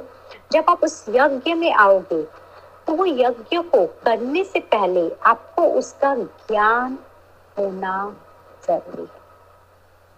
क्योंकि जब तक हमें ज्ञान नहीं होगा तो एक ब्यूटीफुल एग्जांपल बल्कि मैं रिसेंटली ये देख रही थी, कोई यूट्यूब वीडियो में गुरु जी ने बहुत अच्छे तरह से कहा कि, समझो आप टीवी देख रहे हो और सडनली कोई आपके राइट साइड में आके कोई पोटली रख दिया, कोई खजाना रख के चला गया। अब जब तक आप वहाँ पे नहीं देखोगे, तब तक आपको पता भी नहीं होगा कि ऐसी कोई वस्तु आपके पास रखी गई है। तो पहले वो वस्तु के होने का ज्ञान होना ज़रूरी है। First we need to know they something exist which is more valuable more beautiful than what I have once we have the knowledge about it एक बार ज्ञान आ जाता है तो भी हमारा विलिंगनेस और इंटेंशन इंपॉर्टेंट है उस ज्ञान को प्राप्त करने के लिए। जब हम बोल रहे विलिंगनेस एंड इंटेंशन विलिंगनेस की कितनी तात्पर्य है कि मैं उस ज्ञान को प्राप्त करने के लिए क्या कर सकता हूँ? इंटेंशन ये मैं अपने फ़ायदे के लिए यूज़ करना चाहता हूँ, या समाज के लिए यूज़ करना चाहता हूँ, या अपने आत्मा की ग्रोथ के लिए यूज़ करना चाहता हूँ। जैसे कि हमने माइथोलॉजी में पढ़ा है, कितने राक्षसों ने तपस्या की, उन्होंने अपने फ़ायदे के लिए यूज़ किया, क्योंकि और उन्होंने उससे पावर हासिल किया पोजीशन हासिल किया। भक्ति संत आत्माओं ने तपस्या की, जिन्होंने मोक्ष हासिल किया। तो अगेन, ज्ञान से प्राप्त नहीं है, ज्ञान को पाने की आपके इंटेंशंस बहुत ज़रूरी है कि हमारा इंटेंशन क्या है। Once the intention will be decided then the emotional charge will happen whether I will do it out of love and devotion और whether I will do it out of lust and greed जब मेरे ज्ञान में मेरा love and devotion शामिल हो जाएगा, तब जाके वो एक अनुभव में मुझे लेके जाएगा और फिर वो अनुभव मुझे वो शांति प्राप्त करवाएगी जो मैं चाहता हूँ। तो it's a link again first the knowledge second the intention and the willingness third devotion and love, and then the experience will come with the recurrent and regular practice. तो कृष्ण यही कह रहे कि वो विस्तार होगा जब वो आपके अंदर वो घूमने लगेगा आपकी चेतना में जब वो शामिल हो जाएगा जब वो आपकी चेतना का हिस्सा बन जाएगा तब आप इस जीवन के कर्मा से क्रिया में परिवृत हो जाओगे, यानी कर्मा का आप पे प्रेशर नहीं आएगा। और फिर जाके एक मुक्ति का स्टेज मुक्ति का मतलब है इल्यूजन से मुक्ति की ड्रामा अभी भी चल रहा है। लेकिन मैं ड्रामा में डिटैच्ड प्ले कर रहा हूँ।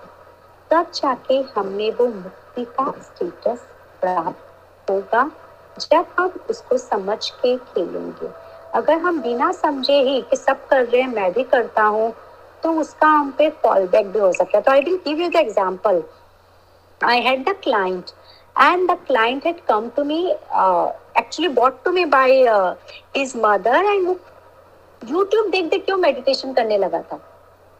और बहुत देर मेडिटेट करने लगा था। तो सिर्फ़ यूट्यूब में सुन के वो मेडिटेट करने लगा था कि मैं ये मेडिटेट कर रहा हूँ, मेरी कुंडलिनी जागृत हो गई। And he actually started becoming schizophrenic क्योंकि अब मेरी बातें ये सुन रहा है, ये भी समझ रहा है मुझे, ये मुझे डाउट कर रहा है। प्रभु मुझे ये डायलॉग बोल रहे हैं।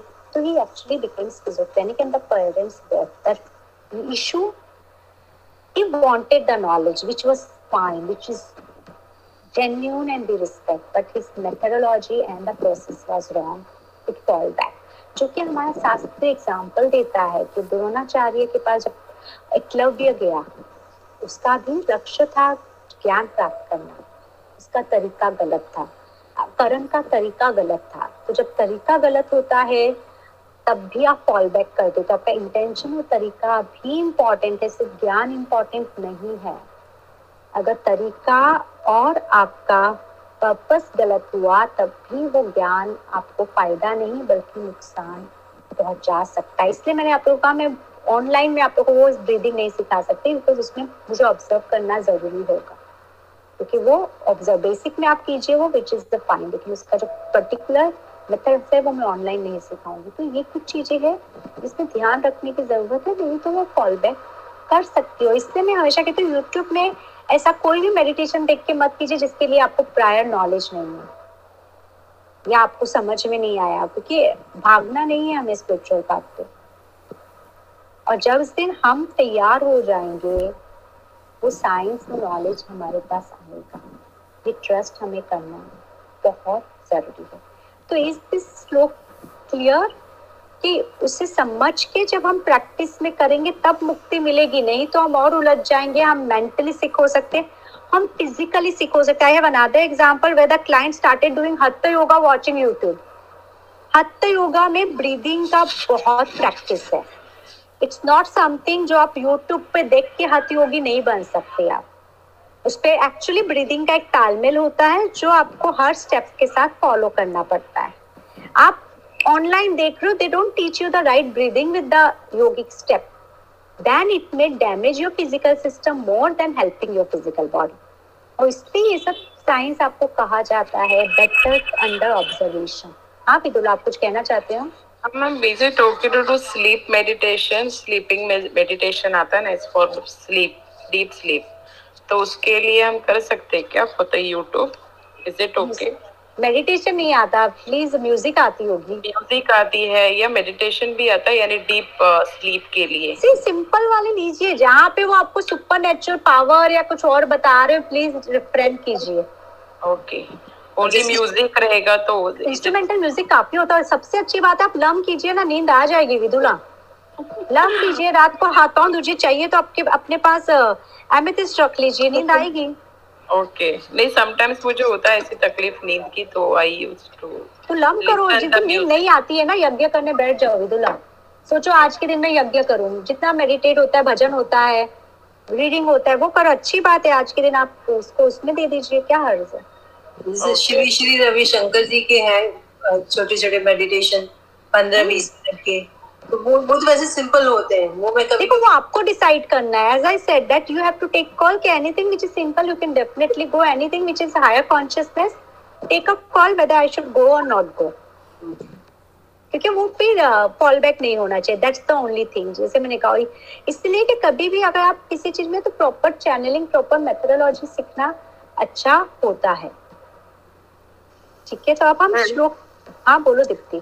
हाँ मैम, एक विजन है कि है ना, ये अच्छे लोग थे, ये लोग मेडिटेशन करते थे और सफल हो जाते, पर ये लोग तो यम नियम निभाते नहीं थे तो इनका मेडिटेशन कैसे सफल होता था? किसका बोल रहे हो आप ये जो जितने ऐसे असुर बताते हैं माइथोलॉजी में कि असुरों ने उन्होंने कब बताया कि वो लोग यम नियम नहीं बता नहीं निभाते मैम वो तो करते ही थे ना कौन सा दूसरों पे जुल्म उठाते थे। नहीं दीप्ति एक मिनट आप साइंस को एक साइंस को साइंस की तरह लो। साइंस अच्छा। कहता है कि अगर आप तपस्या कर रहे हो तब आप नॉन वायलेंस फॉलो करो।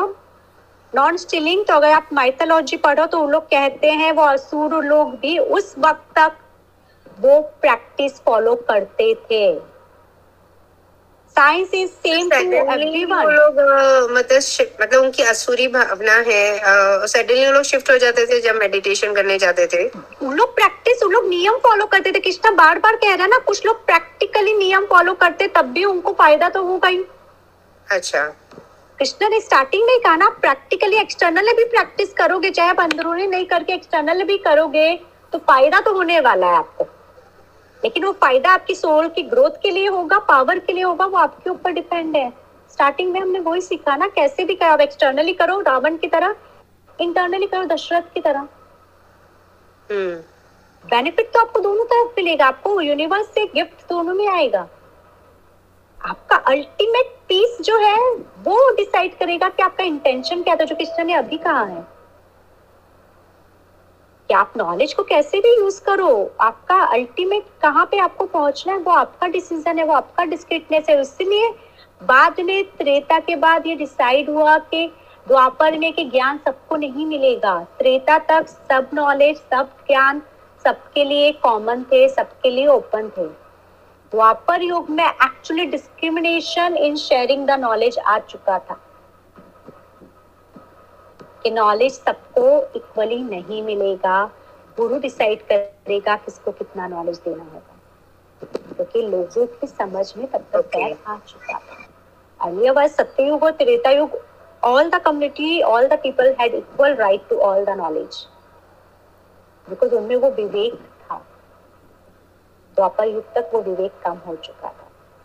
तो अब हम आते हैं? तैतीसवा thirty three shloka? I think I am going thirty three and thirty four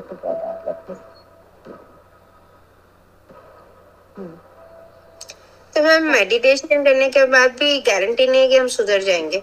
मतलब अगर आप देखें तो बोलो अ, मतलब ऐसे देखें तो जैसे अ, कई का जवाब आ रहा है दीप्ति। दीप्ति ये अच्छा, क्वेश्चन का जवाब आ रहा है। ओके ये क्वेश्चन का जवाब आ रहा है। अभी मैंने कहा ना let's keep our self little calmer because I feel कि अगर हम सोचे तो नहीं, हम सब कृष्ण के पास बैठे ओवर हो गया तो मैं पूछ लूँ। नहीं नहीं श्लोक आ रहा है यानी हाँ, नेक्स्ट श्लोक में कृष्ण उसका भी जवाब दे रहे हैं ओके तो थर्टी थ्री श्लोक पे हम आते हैं हे परंतप आध्यात्मिक ज्ञान यज्ञ किसी भी द्रव्य यज्ञ की अपेक्षा श्रेष्ठ है। समग्र कर्म कार्य कारण कर्म का प्रभाव ज्ञान में समाप्त हो जाता है। तो now this is a very जो दीप्ति ने अभी पूछा कि कैसे होगा तो एक सिंपल सी बात है कि अगर समझो हम सबको नौका यहाँ से वहाँ लेके जाना है अगर मुझे एक पार से दूसरी पार नौका ले जानी होगी तो मुझे क्या करना होगा? सबसे पहले तो नौका चाहिए मैम। हाँ वेरी गुड ढूंढनी होगी। हाँ वेरी गुड उसके बगैर नहीं जा सकते। नौका है आपके पास चलिए। तो नौका है तो वो जो नौके के साथ आता है ना वो जो पानी पतवार पतवार चाहिए। चप्पू। चप्पू। हाँ। हाँ। हाँ चप्पू भी मिल गया और? चप्पू चलाने की प्रैक्टिस है। पतवार के हम्म। और? और हमें डायरेक्शन भी मालूम होना चाहिए कि किस तरफ़ जाना है। तो कैसे जाना है? यानी हमें जा, जाने के टाइम पे हमें ये भी सोचना होगा कि कितनी गहराई है तो किस तरफ़ से मैं निकलूं क्या वो भी थोड़ा नॉलेज होना चाहिए। ओके तो is it right anything more नौका चलाने वाला चाहिए मैम उसको उसको है तो use मैं नहीं it? चलाऊँगी चलाने वाला चाहिए ठीक है? हाँ हम हम basically we should know how to use it okay fine तो अब मैं कहानी बताती हूँ तो एक तीन ड्रंक मैन थे वो एक जगह अपने नौका पार करके वो गए थे ड्रिंक करने के लिए उन्होंने ड्रिंक किया वो अपने घर वापस जाना चाहते लोग नौका में बैठे। तो उनके पास नौका भी थी चप्पू भी था उन्हें चलाना भी आता था उन्हें घर का रास्ता भी पता था। पूरी रात उन तीनों ने चलाया फिर भी नेक्स्ट डे वो लोग उसी जगह अपने आप को देखते हैं। क्यों? क्योंकि उन्होंने खूटा नहीं हटाया। ये आप लोगों ने कहा था? द थिंग इज़ कि ज्ञान जो है वो वैसा ही है। वो हमें डायरेक्शन ये सब देगा। जो खूटा हटाना हमारे हाथ में है। पूरा ज्ञान आपके पास आ जाएगा, पूरा नॉलेज अंडरस्टैंडिंग आ गया। फाइनल जो अर्शन है, जो खूटा जिसके बिना हम आगे नहीं जाएँगे, वो हमारा विलिंगनेस हमारा डेडिकेशन हमारा फेथ है, हमारा सरेंडर है। और वो हमें कोई नॉलेज नहीं दे सकता, वो हमें कोई ज्ञान नहीं दे सकता। वो हमारी खुद की चॉइस वो चॉइस हमें खुद हम कितना रखते हैं, उस पर डिपेंड करता है। वो और कुछ भी नहीं। तो जैसे अब द्रोणाचार्य से ज्ञान दोनों को मिला था। दुर्योधन को भी मिला था, अर्जुन को भी मिला था। The only thing is faith and dedication Arjun के पास था, इसलिए वो आगे बढ़ा। अगर आप देखो अर्जुन की बचपन से स्टोरी देखो तो बचपन में वो अपने पिता पे पूरा फेथ उसने दिखाया। वो स्कूल में गया उसने द्रोणाचार्य पे अपना पूरा फेथ दिखाया। दोस्त अपने कृष्णा पे अपना पूरा फेथ दिखाया। द थिंग वाज कि he was if he surrender he used to show complete faith on that person और इसीलिए वो जीवन में आगे बढ़ पाया। हम क्या करते हैं? हम सब करते फेथ ही नहीं करते हैं कि होगा। हम सिर्फ़ सोचते हैं, हो जाएगा, लेकिन बिना फेथ के कुछ नहीं होने वाला। फेथ के साथ एक पत्थर की मूर्ति में भगवान दिखाई देते हैं। बिना फेथ के आप उसको रोज नहलाइए, रोज पूजा कीजिए, रोज तिलक कीजिए। आपको कोई भी अनुभव नहीं होने अगर आप फेथ से पूजा करते हो, एक दिन आप पूजा करना भूल जाइए। आपको फील होगा या आपको ऐसे लगेगा जैसे वो लोग आपको बता रहे हैं कि आज तुमने मेरी पूजा नहीं की है। या तुम भूल गए हो। और आपको लगेगा क्या हो रहा है? कुछ तो वाइब्रेशन शिफ्ट हो रहा है, क्योंकि अगर आप फेथ से करते हो तो किसी दिन अगर आपसे गलती भी हो जाए, आपको सिग्नल्स मिलेंगे। क्योंकि वो फेथ नहीं, जिस तरह से आप किसी को रोज कॉल करते हो तो वो भी आपके कॉल का इंतज़ार करता वो दोस्ती हम और परमात्मा में बन जाती है और किसी दिन अगर हम चुप भी जाए तो वो हमें याद दिला के चीज़ें ठीक कर देते तो वही कृष्ण कह रहे हैं कि सबसे इम्पोर्टेंट है जब आप इस तरह के यज्ञ में आते हो, अपना फेथ और सरेंडर करना। उसके बिना चाहे आप बड़े से बड़े गुरु के पास चले जाइए, बड़े से बड़े ज्ञान की प्राप्ति कर लीजिए। उसका एप्लीकेशन उसका अनुभव नहीं हो पाएगा। तो वो चीज़ कोई आपको नहीं दे सकता। अगर आप रोज मेडिटेट करो जो दीप्ति ने कहा, मैं रोज मेडिटेट करूँ, लेकिन वो मेडिटेशन में आप फेथफुल कितने कितना दिल से कितने डिवोशन और एंजॉय करते हुए कर रहे हो? और कितना आपको पूरा विश्वास है आपके मेडिटेशन पे? वो डिसाइड करेगा आप कहाँ तक पहुंचोगे। अगर आप रोज मेडिटेट करके सोचते हो अच्छा आज मैं मेडिटेशन में एंजॉय कर पाई? अच्छा आज मेरा थॉट्स कम हुआ? अच्छा आज ये हुआ क्या? आप उसी चीज़ में उलझ जाओगे। जब आप रेगुलर रेफरेंट के साथ कोई चीज़ करोगे तो डिसाइड करते हो। गिव एग्जांपल जब फेथ की बात आती है। इतने कपल था जिनको बच्चे नहीं हो रहे थे। और नरसिंहवाड़ी है ना विदुला जो अपने कोल्हापुर में आता है नरसिंहवाड़ी बोलते हैं ना जिनको इसके दत्त भगवान के अवतार माने जाते हैं? नरसो नरसोबाजी वाड़ी। हाँ नरसोबाजी वाड़ी हाँ नरसोबाजी वाड़ी की कहानी है ये। तो एक कपल था वहाँ पे जिस वक्त नरसोबा जी जीवित थे और उनको बच्चे नहीं हो रहे थे बहुत से उनको एस्ट्रोलॉजर ने कह दिया था कि इस लाइफ में तुम्हारे पाप कर्मा है जिसकी वजह से तुम्हारे बच्चे नहीं होंगे। तो वो लोग जाते हैं उनके पास और उनसे प्रार्थना करते हैं। तो वो कहते हैं कि मैं तुम्हें एक उपाय बताऊँगा, लेकिन तुम्हें रेगुलर करना होगा। बोला हाँ ठीक है, हम करेंगे। हम अपने पाप कर्म को काटने के लिए कुछ भी करेंगे। वो उन्हें एक सूखा स्टेम देते हैं। और कहते हैं कि इसको एक मिनट एम आई ऑडिबल तो वो अपना सूखा स्टेम देते हैं उनको और कहते हैं, इसको रोज पानी डालो। जिस दिन इस सूखे स्टेम से पत्ते निकल जाएँगे ना, उस दिन तुम समझना तुम्हारे पाप कर्म खत्म हो गए। और वो गुरु जी वहाँ से चले जाते हैं। सब लोग हँसी उड़ाते हैं उनका कि गुरु जी तुम्हें बेवकूफ़ बना के चले गए। ऐसा कभी होगा कि सूखा पेड़ में से पत्ते निकलेंगे स्टेम में से पत्ते निकलेंगे, लेकिन उनको पूरा फेक था सुबह जी पे। उन्होंने उसे एक गमले में लगाया और उस सूखे स्टेम को उन लोगों ने रोज पानी दिया। एक साल बीत गया, कुछ भी नहीं हुआ। लोगों ने कहा, ये साइंस के अगेंस्ट में है। होगा ही नहीं एक पेड़ अगर टहनी एक बार सूख गई तो फिर से हरी भरी नहीं होगी। उन्होंने कहा गुरु जी ने कहा है, हम करेंगे। After three year the leave had come and then they were like okay it's a time कि हम कंसीव कर सकते हैं and really with faith they tried and they did conceive it's not about कि उनका faith it's about the faith which got transform तो जब हम फेथ के साथ करते हैं ना, नामुमकिन भी मुमकिन हो जाता है। लेकिन हमारे अंदर वो फेथ होना बहुत ज़रूरी है। वो हमें कोई नहीं दे सकता, वो हमारी अंदरूनी भावना है। और वही भावना हमें कल्टिवेट करनी होगी। और कैसे आएगी वो भावना, उसके लिए भी कृष्ण आगे बताएँगे। सब गुड चैप्टर तो अब सदगुरु द्वारा कैसे हमें वो उस चीज़ प्राप्त हो सकती है, इस पे हमारे थर्टी फोर्थ में कृष्ण कहते हैं, स्वयं को समर्पित करके, आंतरिक से प्रश्न करके तथा सेवा करके इसे समझो। ये तत्वदर्शी ज्ञानी संत तुम्हें वो ज्ञान प्रदान करेंगे।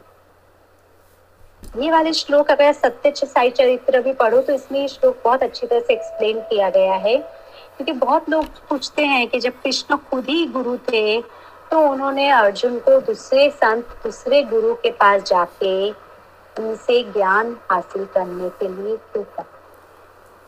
या उन्होंने क्यों कहा कि ऐसे गुरु की सेवा करो, उनको समर्पित करो खुद को, और तब जाके वो तुम्हें ज्ञान देंगे? क्योंकि सबसे ज़रूरी है कि ज्ञान हासिल करने के लिए हमारा उस लेवल पे पहुँचना। अगर एक छोटे बच्चे को आप एमबीए की बुक्स लाके दे दोगे तो वो उसको फाड़ के थोड़ी देर में आपके हाथ में दे देगा वो। क्योंकि उसके लिए वो एक खेलने की चीज़ के सिवाय कुछ नहीं है। तो इसीलिए जब आप किसी गुरु के पास पहुँचते हो, किसी तो वो भी समय लेते हैं देखने के लिए। आपका श्रद्धा डेडिकेशन कितना है? आप कितने विलिंगनेस हो? आपका लेने का कैपेसिटी कितना है ज्ञान का? साहेब बाबा अक्सर भक्तों कहते थे कि I have a lot you come and take that's how much you can take from me that your capacity you need to decide how much you can handle how much knowledge how much dedication you can handle तो ये जो है, कृष्ण वही कह रहे कि जब आप हम जाते हैं गुरु के पास और हम इतने डाउटफुल होके जाते हैं कि ये गुरु अच्छा है, वो गुरु अच्छा है, इसको ही आता है क्या, उसको ही आता है क्या? हम वहाँ पे भी जिसे हम कहते हैं ना विंडो शॉपिंग करते हैं। हम विंडो शॉपिंग ही करते रह जाएँगे और जीवन निकल जाएगा। जहाँ पे मन को शांति मिले, वहाँ पे हमें रुकना बहुत ज़रूरी है सिंपल से आधार। जहाँ पे जाके हमारे मन को शांति मिल रही तो जो वही जगह है जहाँ पे हमें अब रुक जाना चाहिए। क्योंकि वो शांति तभी होगा जब हम आगे, अब हम आगे बढ़ेंगे, जब हम वो डेडिकेशन दिखाएँ, वो प्योरिटी दिखाएँ, और हम उसको चेक करने के लिए कि उनके पास कितना ज्ञान है, उनसे सवाल नहीं पूछे। हम वाकई में जेन्यूनली अपने आप को अपलिफ्ट करने के लिए सवाल पूछे, क्योंकि तो गुरु पहचान सकता है कि आप उनके ज्ञान टेस्ट करने के लिए आए हो या आप सीखने के लिए आए हो। और कोई पसंद नहीं करेगा। बल्कि कभी कभी वो ठीक है, आपको तात्पर्य देने के लिए वो आपको अलाउड भी कर दे कि ठीक है, आप टेस्ट कर लो। लेकिन उसके बाद भी वो सरेंडर ज़रूरी है और वो विनम्रता के साथ वो हासिल करना भी बहुत ज़रूरी है। कि हम लोग को लगता है, अरे नॉलेज इस इसलिए फ़र्क पड़ जाता है जब हम सिर्फ़ चैनल से लेते हैं या कुछ, क्योंकि हम चलते फिरते ले रहे हैं उसको, खाते पीते ले रहे हैं उसको, हम लेटे हुए ले रहे हैं उसको, हम बाकी चीज़ों को करते हुए ले रहे हैं उसको, वो ज्ञान नहीं होगा, वो एंटरटेनमेंट बन के रह जाएगा। अगर सच में हमें ज्ञान चाहिए, हमें एक्चुअली वो पोजीशन पे होना चाहिए, हमें वो डिसिप्लिन में होना चाहिए, हमें बिल्कुल डेडिकेटली वो अपना पूरा फाइव सेंसेस उसी को डिवोट करना चाहिए, तब जाके वो हमें फ़ायदा करेगा। और इसलिए आजकल कहते हैं ना कि नॉलेज अवेलेबल है, लेकिन प्रैक्टिस नहीं है इसलिए हमें ज़्यादा मेंटल सिक लोग दिख रहे हैं। क्योंकि नॉलेज तो सब जगह फ्रीली अवेलेबल है, लेके क्या कर रहे हैं हम? उसको हजम नहीं कर पा रहे हैं, क्योंकि जितना ज़रूरत है, वो गुरु जानता है कि हमें कितनी ज़रूरत है, वो उतना ही देगा। ज़्यादा लेंगे तो बदहजमी हो जाएगी। तो वही कृष्ण यहाँ पे कह रहे हैं? कि ऐसे बहुत से गुरु हैं, क्योंकि कृष्ण ने पहले भी कहा है, सारे संत आत्मा मेरा अवतार है। तो जब वो ऐसे गुरु आपको मिले तो उनकी सेवा करके उनसे ज्ञान प्राप्त करो। और पहले ऐसा ही होता था कि सालों तक चेले आराम से गुरु के आश्रम में सेवा करते थे और फिर गुरु डिसाइड करते थे कि अब उनको आगे बढ़ना चाहिए या नहीं बढ़ना चाहिए। खुद योगानंद जी कहते हैं कि उनके गुरु युक्तेश्वर जी बहुत जल्दी लोगों को उपनिषद पढ़ने या वेदास पढ़ने की अनुमति नहीं देते। थे जो वो देखते थे कि हाँ ये एक लेवल पे आ गया है, तब वो उन्हें कहते थे कि अब तुम ये अध्याय पढ़ना शुरू करो। इवन साई बाबा ऐसा ही करते थे। जब वो देखते थे ये चेला अब इस बुक को पढ़ सकता था तो साई बाबा खुद उन्हें कहते थे, अब तुम इस बुक का, इस श्लोक का अध्याय करो। तो स्व अध्याय का मतलब ये नहीं कि आज मुझे मन किया और मैंने ये बुक उठाया और पढ़ना शुरू कर दिया और बाउंसर हो गया।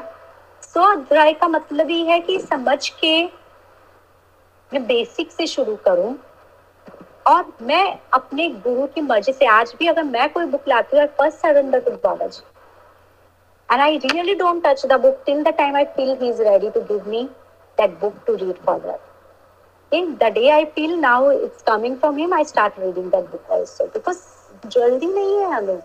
जब गुरु का हमें एक्चुअली ब्लेसिंग मिलेगा तो हम बहुत सरलता से उस चीज़ को पढ़ पाएँगे। उसके ब्लेसिंग के बिना हम एक ही श्लोक पे चाहे तो दस दिन अटक जाए, बीस दिन अटक जाए। हमें समझ में ही नहीं आएगा हम सिर्फ़ रीड करते रह जाएँगे। वो फ़र्क यहाँ पे है। थर्टी फाइव में कृष्ण कहते हैं, उस ज्ञान को गुरु से प्राप्त करके, हे पांडव, तुम पूर्ण माया में नहीं फंसोगे, क्योंकि उस ज्ञान के द्वारा तुम संपूर्ण सृष्टि को स्वयं में और उसके उपरांत मुझमें देखोगे तो ये जो वाक्य मैं थर्टी सिक्स भी साथ में लेती हूँ क्योंकि आई एम एक्सप्लेनिंग यदि तुम पापियों में महापापी भी हो तो भी तुम एकमात्र ज्ञान रूपी नौका द्वारा पाप रूपी समुद्र से सुरक्षित पार हो जाओगे। तो थर्टी फाइव में जो कृष्ण ने कहा है ना I will give you make you understand कि इसको समझने के लिए हमें विवेकानंद जी ने कृष्णा क्या नाम था उनका? रामकृष्ण परमहंस का बहुत प्यारा एग्ज़ाम्पल दिया इस श्लोक के लिए वो बहुत मैच करता है। तो उन्होंने अपनी एक किताब में, जहाँ पे उन्होंने अपने अनुभव अपने गुरु जी के साथ मेंशन किए हैं रामकृष्ण परमहंस के बारे में, उन्होंने लिखा है कि एक बार गुरु जी अपने कमरे में दक्षिणेश्वर में बैठे थे और वो देवी की पूजा कर रहे थे। और उनके कुछ डिसाइपल भी वहाँ पे उनके साथ थे सडनली क्योंकि उनका अगर आप कलकत्ता कभी गए हो तो दक्षिणेश्वर के पैरल में गंगा नदी है। बल्कि इट्स लाइक टेंपल के बाद अब गंगा नदी में बहुत लोग स्नान करते हैं और it's like two steps away तो वहाँ पे कहते हैं, गंगा नदी में दो नौका वाले में लड़ाई छिड़ गई। और उसमें से एक नौके वाले ने दूसरे नौके वाले को एक छापड़ दे दिया। कहते हैं, रामकृष्ण परमहंस जी अपने रूम में तपस्या कर रहे थे। सडनली वो चिल्लाए और सडनली उनके चेलों ने देखा उनके गाल पे झापड़ के निशान है। और फिर वो कहते रोको रोको, उस रोके वाले को कोई रोको। और फिर उनके भक्त आके बोलते हैं कि आप मारे, वहाँ गुरु जी को लग रहा है। तो वो लोग माफ़ी मांगते हैं, उनको एहसास होता है क्योंकि रामकृष्ण परमहंस ये जो वाक्य है, वो सृष्टि के साथ एक हो चुके थे। तो उनके आसपास जब किसी अन्य व्यक्ति पे भी कोई अत्याचार हो रहा था, वो उसकी संवेदना, उसकी भावना, उसकी तकलीफ़ को सहन कर पा रहे थे।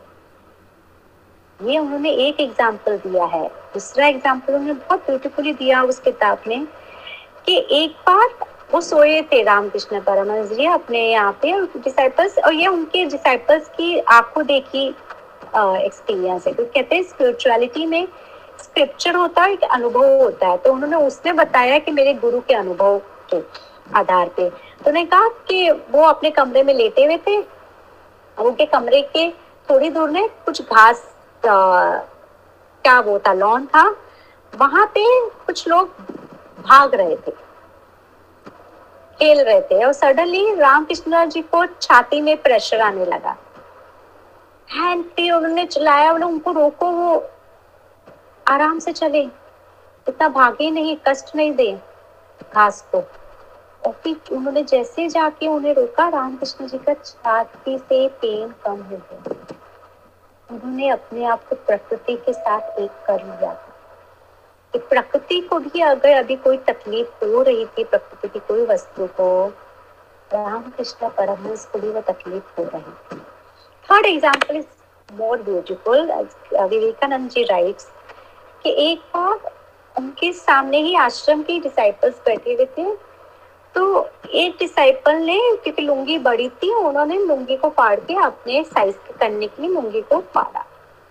जैसे उन्होंने पारा रामकृष्ण जी चिल्लाए कि तुम्हें समझ में आ रहा है, तुम उसको कितनी तकलीफ़ दे रहे हो? अगर उसकी आत्मा निकल गई तो तुम्हारा क्या होगा? वो उस कपड़े के पटने का दर्द भी महसूस कर रहे थे, जो कि हम समझते हैं निर्जीव वस्तु है। तो ये जो श्लोक कृष्ण कह रहे हैं उसी आधार पे कह रहे हैं, उस ज्ञान को गुरु से प्राप्त करके हे पांडव, तुम पूर्ण माया में नहीं फंसोगे, क्योंकि उस ज्ञान के द्वारा तुम संपूर्ण सृष्टि को स्वयं में और उसके उपरांत मुझमें देखो। यू विल अंडरस्टैंड जो हम वननेस की बात करते हैं कि हम एक्चुअली वो वननेस में चले जाएँगे जहाँ पे दूसरा कोई होगा ही नहीं। और जब दूसरा कोई होगा ही नहीं तो हम किससे झगड़ा करेंगे? हम किससे गुस्सा होंगे? हम किससे ईर्षा करेंगे? हम किसके लिए ग्रेड करेंगे? हम किसके लिए लस्ट करेंगे? क्योंकि ये सारी चीज़ों के लिए एक्सटर्नल कुछ होना ज़रूरी है। जब एक्सटर्नल कुछ भी नहीं होगा तो हम किसके साथ ये सारे अनुभव करेंगे? तो हम वननेस में आ जाएँगे। इस दिस श्लोक क्लियर और उसके बाद जब कृष्ण ने कहा, यदि तुम पापियों में महापापी हो तो भी तुम एकमात्र ज्ञान रूपी नौका द्वारा पाप रूपी समुद्र से सुरक्षित पाप हो जाओगे, गुरु के पास जाने से, चाहे तुम कितने भी पापी हो। सरलता से अपने कर्मों को पार कर जाओगे। We have the example of Valmiki, जिन्होंने मरा मरा बोल के राम राम मंत्र का जाप करके वो इतने बड़े संत आत्मा बने। उंगली मार भी है द एग्ज़ाम्पल। जिन्होंने बुद्धा की शरण लेके उन्होंने वो अनुभव किया तो इट्स लाइक कि पहले हम क्या थे, जो कि अगर आप लोगों को मैंने लास्ट वीडियो भेजा था, जिसमें गौतम बुद्धा कहते हैं, पहले तुम क्या थे मतलब नहीं रखता है। आज तुम क्या हो, वो भी इम्पोर्टेंट नहीं है। जितना ये कि तुम कल क्या बन सकते हो। तो we all have all the freedom, all the possibility to transform our life, to transform ourselves. We just have to take a initial step towards it. Now coming to the next shloka. हे अर्जुन जैसे प्रज्वलित अग्नि ईंधन को राख में परिवर्तित कर देती है वैसे ही ज्ञान अग्नि संपूर्ण कर्मों को भस्म कर देती है कि जब अगर हम देखें हम अगर लाइट एग्जांपल देखें Gautam Buddha started as we all from a normal being Mahavir started as we all but they were completely dedicated on this path to know the truth to know how to move away from the sorrow and because they were so dedicated on the path all their karma got dissolved in the two year of meditation mahavira took 12 year of to transform there was 12 year of suffering and उनका अगर आप कभी मौका मिले Jainism में महावीर के बारे में पढ़ने का do read the kind of suffering he been through in those 12 years before he got the enlightenment. Gautam Buddha पंद्रह साल जिस तरह की उन्होंने हर गुरु के, हर तरीके को अपनाया, जैनिज्म को अपनाया हिंदुज्म को अपनाया, मेडिटेशन को अपनाया, भूख प्यास को छोड़ के अपनाया, सब तरीके को अपनाया, उन्होंने क्योंकि उन्हें वो एक ज्ञान प्राप्त करना था, कि ये क्या चेतना है, जिसको पाने के बाद मैं पाऊँगा और उन्होंने अपना हंड्रेड परसेंट दिया। तो यही है कि जब हम अपना हंड्रेड परसेंट इस मार्ग पे देते हैं ना चाहे हमने कितने भी कर्म किए होंगे, वो सब डिजॉल्व हो जाते हैं और हम एक प्योर सोल बन के बाहर निकलते हैं। तो तपस्या में हम कितना अपना ईंधन डाल रहे हैं कितना अपने आप को सेक्रीफाइस कर रहे हैं, कितना अपना लस्ट डिज़ायर छोड़ रहे हैं, वो डिसाइड करेगा हम कितनी जल्दी बढ़ेंगे आगे।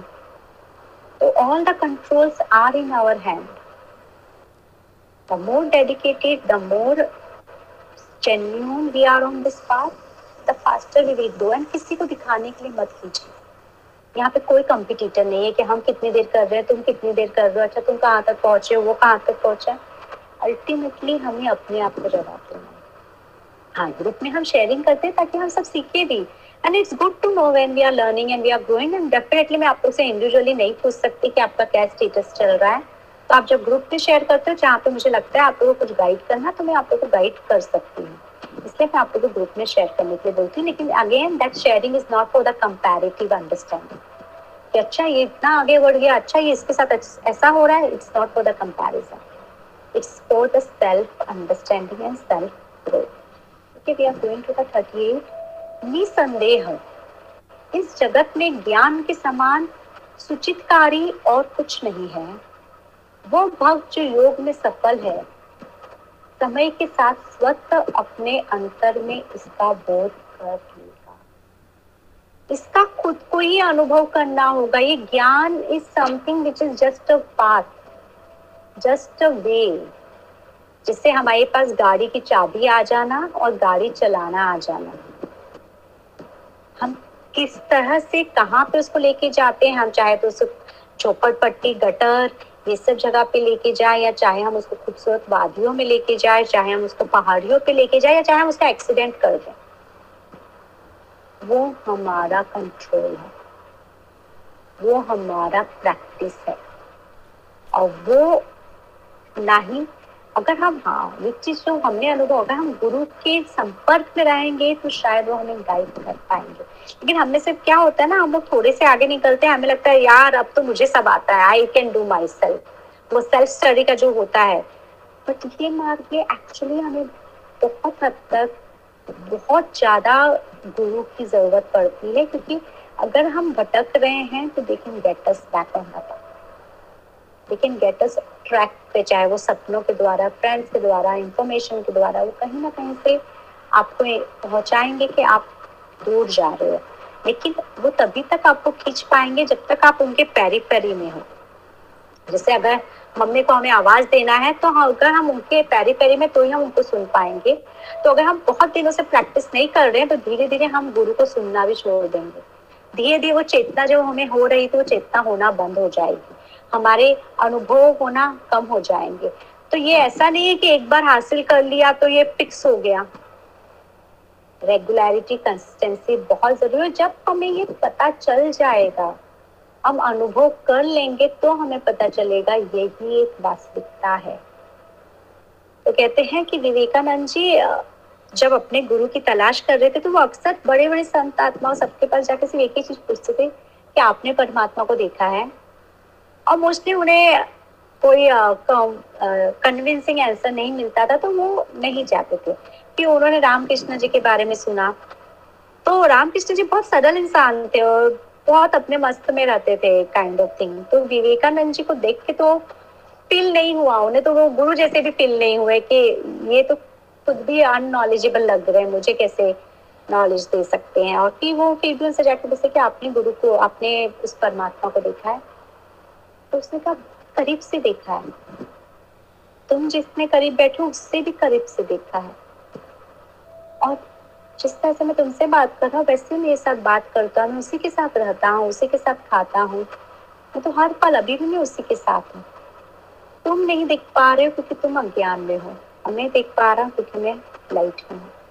That's first breathing breaking point for Vivekananda ji और फिर तो डेफिनेटली उनका अनुभव जब होता है कि एक बार वो उनका पाँव दबाते रहते हैं रामकृष्ण परमहंस जी का, वो कहते हैं कि that time he just push his leg on his chest and that was the point of enlightenment for the Vivekananda ji तो ये है कि जब हम उस गुरु से मिलते हैं तो ही हमें वो बोध होता है और समझने का आभास होता है। तो जब प्रहलाद को भी नारद जी ने बताया था कि तुम ये ओम नमो भगवते वासुदेवाय करोगे उन्हें बताया था विष्णु येल्लो पिताम्बर में आएँगे।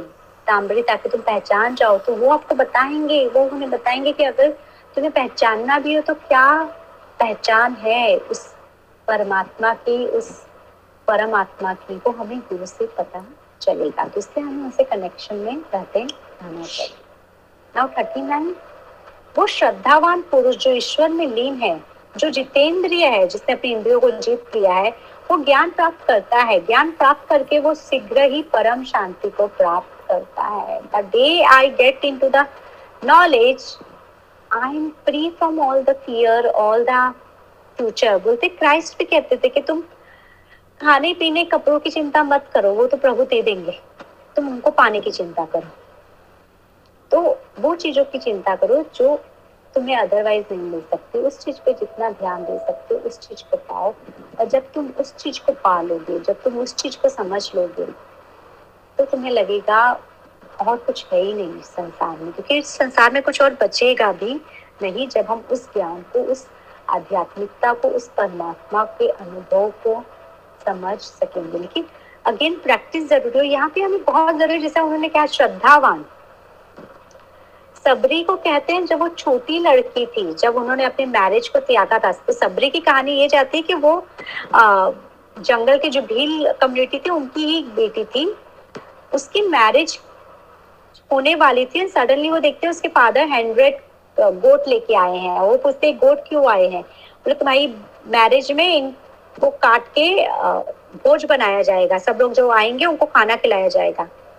एंड शी फेल्ट कि मेरी मैरिज के लिए इन सौ गायों, इन सौ गोट की हत्या होगी। कहते वो रात को ही अपने मैरिज से भाग गई, उसने मैरिज ही नहीं किया। और तब जाकर उसने गुरु का शरण लिया कि हम सब अपने लिए कितनी हत्याएँ करते हैं, कितने नुकसान करते हैं। और वहाँ पे उन्होंने उस गुरु की बहुत सेवा की। जब तो छोटी जाती थी उस गुरु ने उनकी सेवा से बहुत प्रसन्न होके जब वो मरने वाले थे तो उन्होंने कहा था कि बेटी, इसी तरह से जैसे मेरी सेवा की है, अब ना राम नाम जपना शुरू करो, एक दिन राम दर्शन देने आएँगे। She was just young girl when the guru said this और जब राम उनके आश्रम में पहुँचे, तब वो बुद्धि औरत हो चुकी थी, वृद्ध औरत हो चुकी थी। इतने साल वो रोज अपना आँगन साफ़ करती थी, रोज बेर लाती थी, क्योंकि गुरु ने कहा है, राम आएँगे तो किसी भी दिन आ जाएँगे। और ये डेडिकेशन था कि इसलिए राम ने आके उनकी झूठी बेर भी स्वीकार की तो फेथ होना ज़रूरी है, वो डेडिकेशन होना बहुत ज़रूरी तो ही हमें वो अनुभव भी हो पाएगा। अज्ञानी श्रद्धा रहित और संशय युक्त मनुष्य का अनंत नाश हो जाता है। ऐसे अस्थिर मनुष्य के लिए ना तो यह लोक है, ना परलोक और ना ही ईश्वर का परम आनंद है। It's a very simple thing कि अगर हम घर में हैं और हम अगर डाउट करें कि हमारे पेरेंट्स हमारे साथ डुअलिटी है, वो हमको प्यार नहीं करते, या अगर हमें फील हो कि हमारे पार्टनर किसी और के साथ हमें चिट तो नहीं कर रहे, या हमें ये टेंशन हो कि हमारा बच्चा बड़ा हो के हमें संभालेगा कि नहीं संभालेगा, या हम हर वक्त सोचे मैं इतनी प्रैक्टिस करके भी मैं स्पिरिचुअल पाथ पे ग्रो करूँगी क्या नहीं करूँगी तो हम उस पल को एंजॉय नहीं कर पाएँगे। हम अभी जो पल है उसको अनुभव नहीं कर पाएँगे। और ये है संशालु, अगर हम हर वक्त फ्यूचरिस्टिक होंगे, सोचते रहेंगे तो हम आज को नहीं जी पाएँगे और हम जीवन में कभी भी सुखी नहीं हो पाएँगे। क्योंकि तो या तो हम पास्ट को लेके दुखी होंगे या फ्यूचर को लेके दुखी होंगे। और सुखी होने का एक ही तरीका आज जो है, उसमें अपना हंड्रेड परसेंट देना उसको पूरी जस्टिस के साथ अनुभव और एंजॉय करना तो संशालो जो हर वक्त डाउट करते हैं, जो हर वक्त सोचते हैं, ईश्वर है या नहीं है, क्या आत्मा सच में होती है या नहीं होती है, क्या सच में ये जो माइथोलॉजी कह रहा है वो सच है या झूठ है, क्या ऐसा हो भी सकता है? तो ये चीज़ें हैं कि हम चाहे तो उसको सोच सोच के अपनी एनर्जी को डिफ्यूज कर दें या उसको प्रैक्टिस करके अपनी एनर्जी को एम्पलीफाई कर लें। क्योंकि तो अगर हम डाउट में रहेंगे तो हम एंजाइटी में डिप्रेशन में, हम उसी में उलझ के रह जाएँगे। हम हर चीज़ को पैरानोइड बन जाएँगे हम कि ये सच हो रहा है या नहीं हो रहा है। अगर मैं स्पिरिचुअलिटी पे जा रहा हूँ, हमें डरना भी नहीं है, बहुत से लोग डरने लगते हैं। अच्छा मैं स्पिरिचुअल पाथ पे हूँ ओके तो मेरे माइंड में कोई गलत थॉट्स नहीं आने चाहिए। अरे अरे, गलत थॉट्स आ गया यानी मुझे पाप लग जाएगा, क्योंकि मेरे भगवान पढ़ रहे हैं। प्लीज़ हम नॉर्मल ह्यूमन बींग गलत थॉट्स आ सकते हैं नो इशू आप उसको कितना एंटरटेनमेंट दे रहे हो वो आपकी चॉइस है। एक्सीडेंटली आप गलत चीज़ें देख सकते हो नो इशू आप उसको कितना एंटरटेनमेंट कर रहे हो वो आपकी चॉइस है। तो प्लीज़ वो फियर में नहीं जाना है कि अच्छा ये हो गया तो यानी गलत हो गया, पाप हो गया, मुझसे वो फियर में नहीं जाना। नॉर्मल लाइफ जीनी है। और धीरे धीरे जितना भी हो अपने सेंसेस को सही लेवल पे, सही चीज़ों में इन्वेस्ट करना है, क्योंकि वो हमें आगे जाके ईश्वर पथ दिखाएँगे। डाउट और फियर हमें कहीं का नहीं रखेंगे। अगर हम इस बात पे चलना चाहते हैं तो हमें पूरे डेडिकेशन और फेथ के साथ चलना है ठीक है अब हम फोर्टी वन के हे धनंजय जिसने योग द्वारा कर्म का त्याग कर दिया और जिसने ज्ञान द्वारा अपने संशयों का नष्ट कर दिया है वो अपनी आत्मा में स्थित हो जाता है। कर्म उसे नहीं बाँध सकते क्योंकि तब आपके सारे कर्म क्रिया हो जाते हैं, यानी आप वो बोलते ना चिकनी मिट्टी, कि आपके ऊपर कोई कर्म का प्रेशर ही नहीं आ पाता है, आपके ऊपर कोई कर्म का दाग नहीं लग पाता है। क्योंकि फिर आप एक इंस्ट्रूमेंट बन जाते हो तो अगर हमारे घर की लाइट चली जाती है तो हम अपने घर के वायर काट के उसको ठीक करने नहीं बैठते हैं, हम सिर्फ़ अदानी को या रिलायंस को या जो भी सोर्सों को फ़ोन करते हैं। कि लाइट चली गई है, आप लाइट आ जाएगी। तो वही है कि हम सिर्फ़ एक माध्यम बन जाते हैं और हमारा कंट्रोलर बन जाता है, वो परमात्मा, वो ईश्वर, वो यूनिवर्स और जब वो हमारा कंट्रोलर है, वो हमें चला रहा है तो हम पे किसी कर्मा का बोझ कैसे आएगा? हमें किसी कर्मा का प्रेशर कैसे आ सकता है?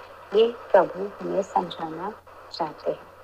Now we are coming to the 42 the final, and that's again beautiful क्योंकि हर चैप्टर के एंड में कृष्ण अर्जुन से एक ही चीज़ कहते हैं, अंत है भरत वंशी अर्जुन, उठो।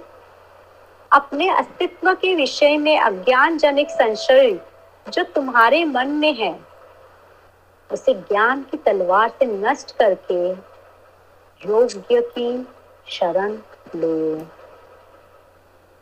युद्ध करो। तो जो भी डाउट्स है तुम्हारे अंदर जो भी फियर है तुम्हारे अंदर कि मैं अगर अपने आदतों को छोड़ दूँगा अपने व्यवहारों को छोड़ दूँगा अपने बिलीव्स को छोड़ दूँगा तो मैं रहूँगा क्या नहीं रहूँगा? मेरी अस्तित्व रहेगी क्या नहीं रहेगी? या मुझे परमात्मा फिर भी मिलेंगे या नहीं मिलेंगे? उन सबको छोड़ो। एक्शन लो अब। प्रैक्टिस करो अब और अपना हंड्रेड परसेंट इस बात पे दो, तब जाके तुम्हें वो अनुभव होगा। तब जाके तुम्हें उस चीज़ में आनंद आएगा।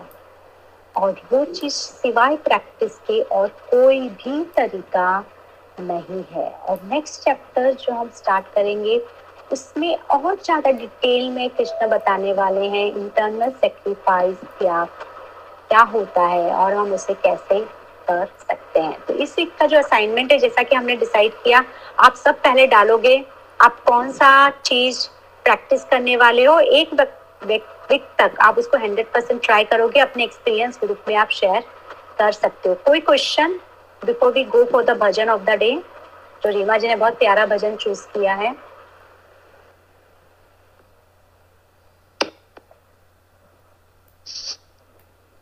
तो हम भजन स्टार्ट करें। Reema ji can we start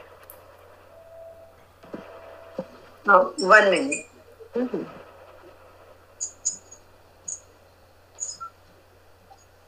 ये भजन ना मेरी सिस्टर गाती है। मैंने सुना तो मुझे बहुत अच्छा लगा। ओके और ये बहुत प्यारा है। डिवोटी है एकदम भगवान कृष्ण की। हाँ, कृष्ण की दीवानी हो। चलिए हम लोग शुरू करते हैं। हाँ हाँ। प्रेम जब अनंत हो गया, मेरा रोम रोम संत हो गया। प्रेम जब अनंत हो गया, मेरा रोम रोम संत हो गया। आई हरियाली समस्त रोम रोम में, छाई हरियाली समस्त रोम रोम में। दिखते सिया राम जो व्यापक है व्योम में। शुष्क ये, शुष्क मन वसंत हो गया। मेरा रोम रोम संत हो गया। प्रेम जब अनंत हो गया। मेरा रोम रोम संत हो गया।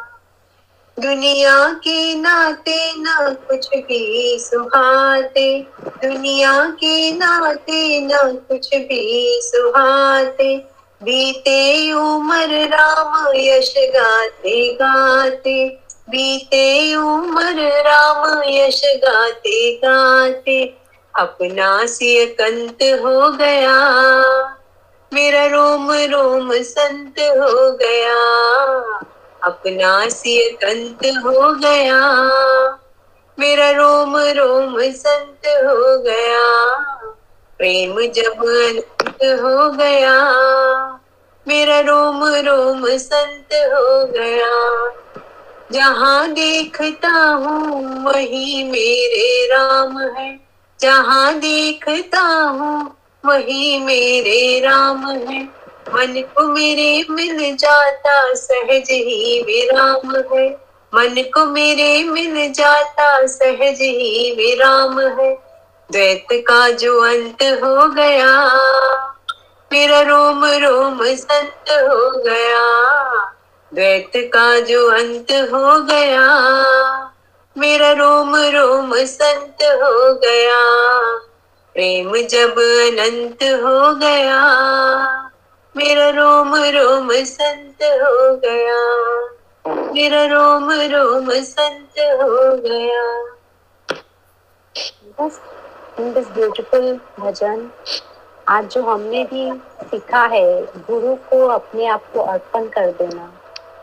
तो जो भी आपके गुरु हैं, जिन पे भी आपको श्रद्धा है, बाबा जी, साईं बाबा, या वो भी कोई भी अन्य गुरु जस्ट उन्हें विजुअलाइज कीजिए। और जिस तरह से भी आप अपने आप को समर्पित कर सकते हो उन्हें, अपने आप को उन्हें समर्पित कीजिए। अपनी सारी नेगेटिविटी दे दीजिए। गुरु एक ऐसे हैं जो कहते हैं, तुम्हारे अंदर के सारी इम्प्योरिटीज दे दो, सारी परेशानी दे दो, सब दे दो तो जो भी चिंताएँ हैं जो भी कष्ट है जो भी बाधाएँ हैं सब उन्हें अर्पण कर दीजिए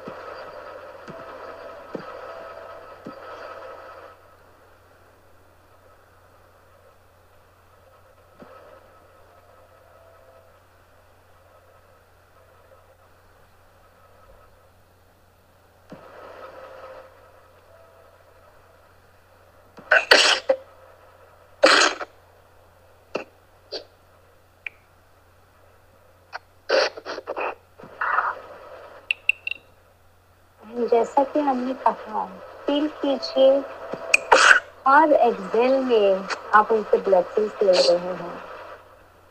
हर इनहेल में आप उन्हें अपने सारे कष्ट समर्पित करें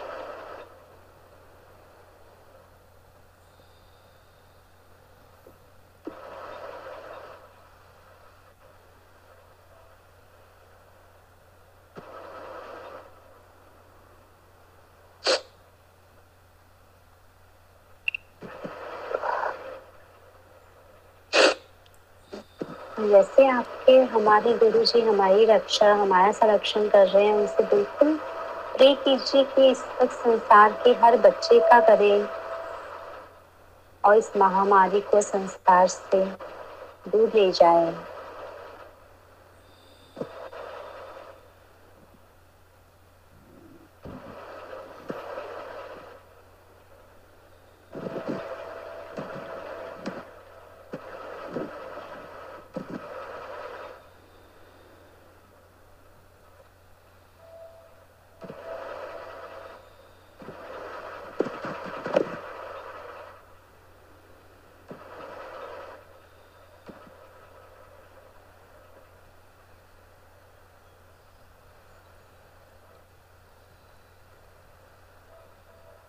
उसी सदिच्छा के साथ हम अपनी एनर्जी को खुद में इंटीग्रेट करेंगे ग्राउंड करेंगे।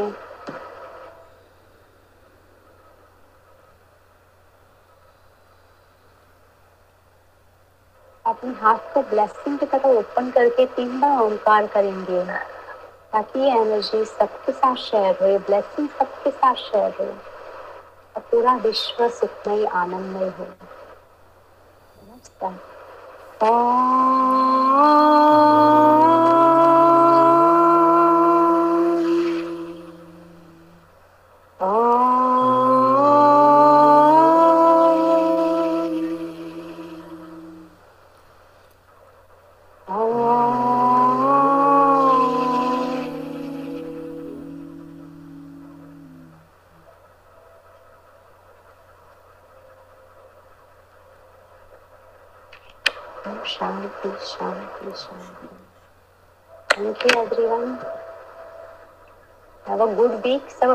शेयर कीजिएगा। नेक्स्ट वीक मिलते हैं। Same time good night thank you comfortable है ना? ठीक है thank you thank you night everyone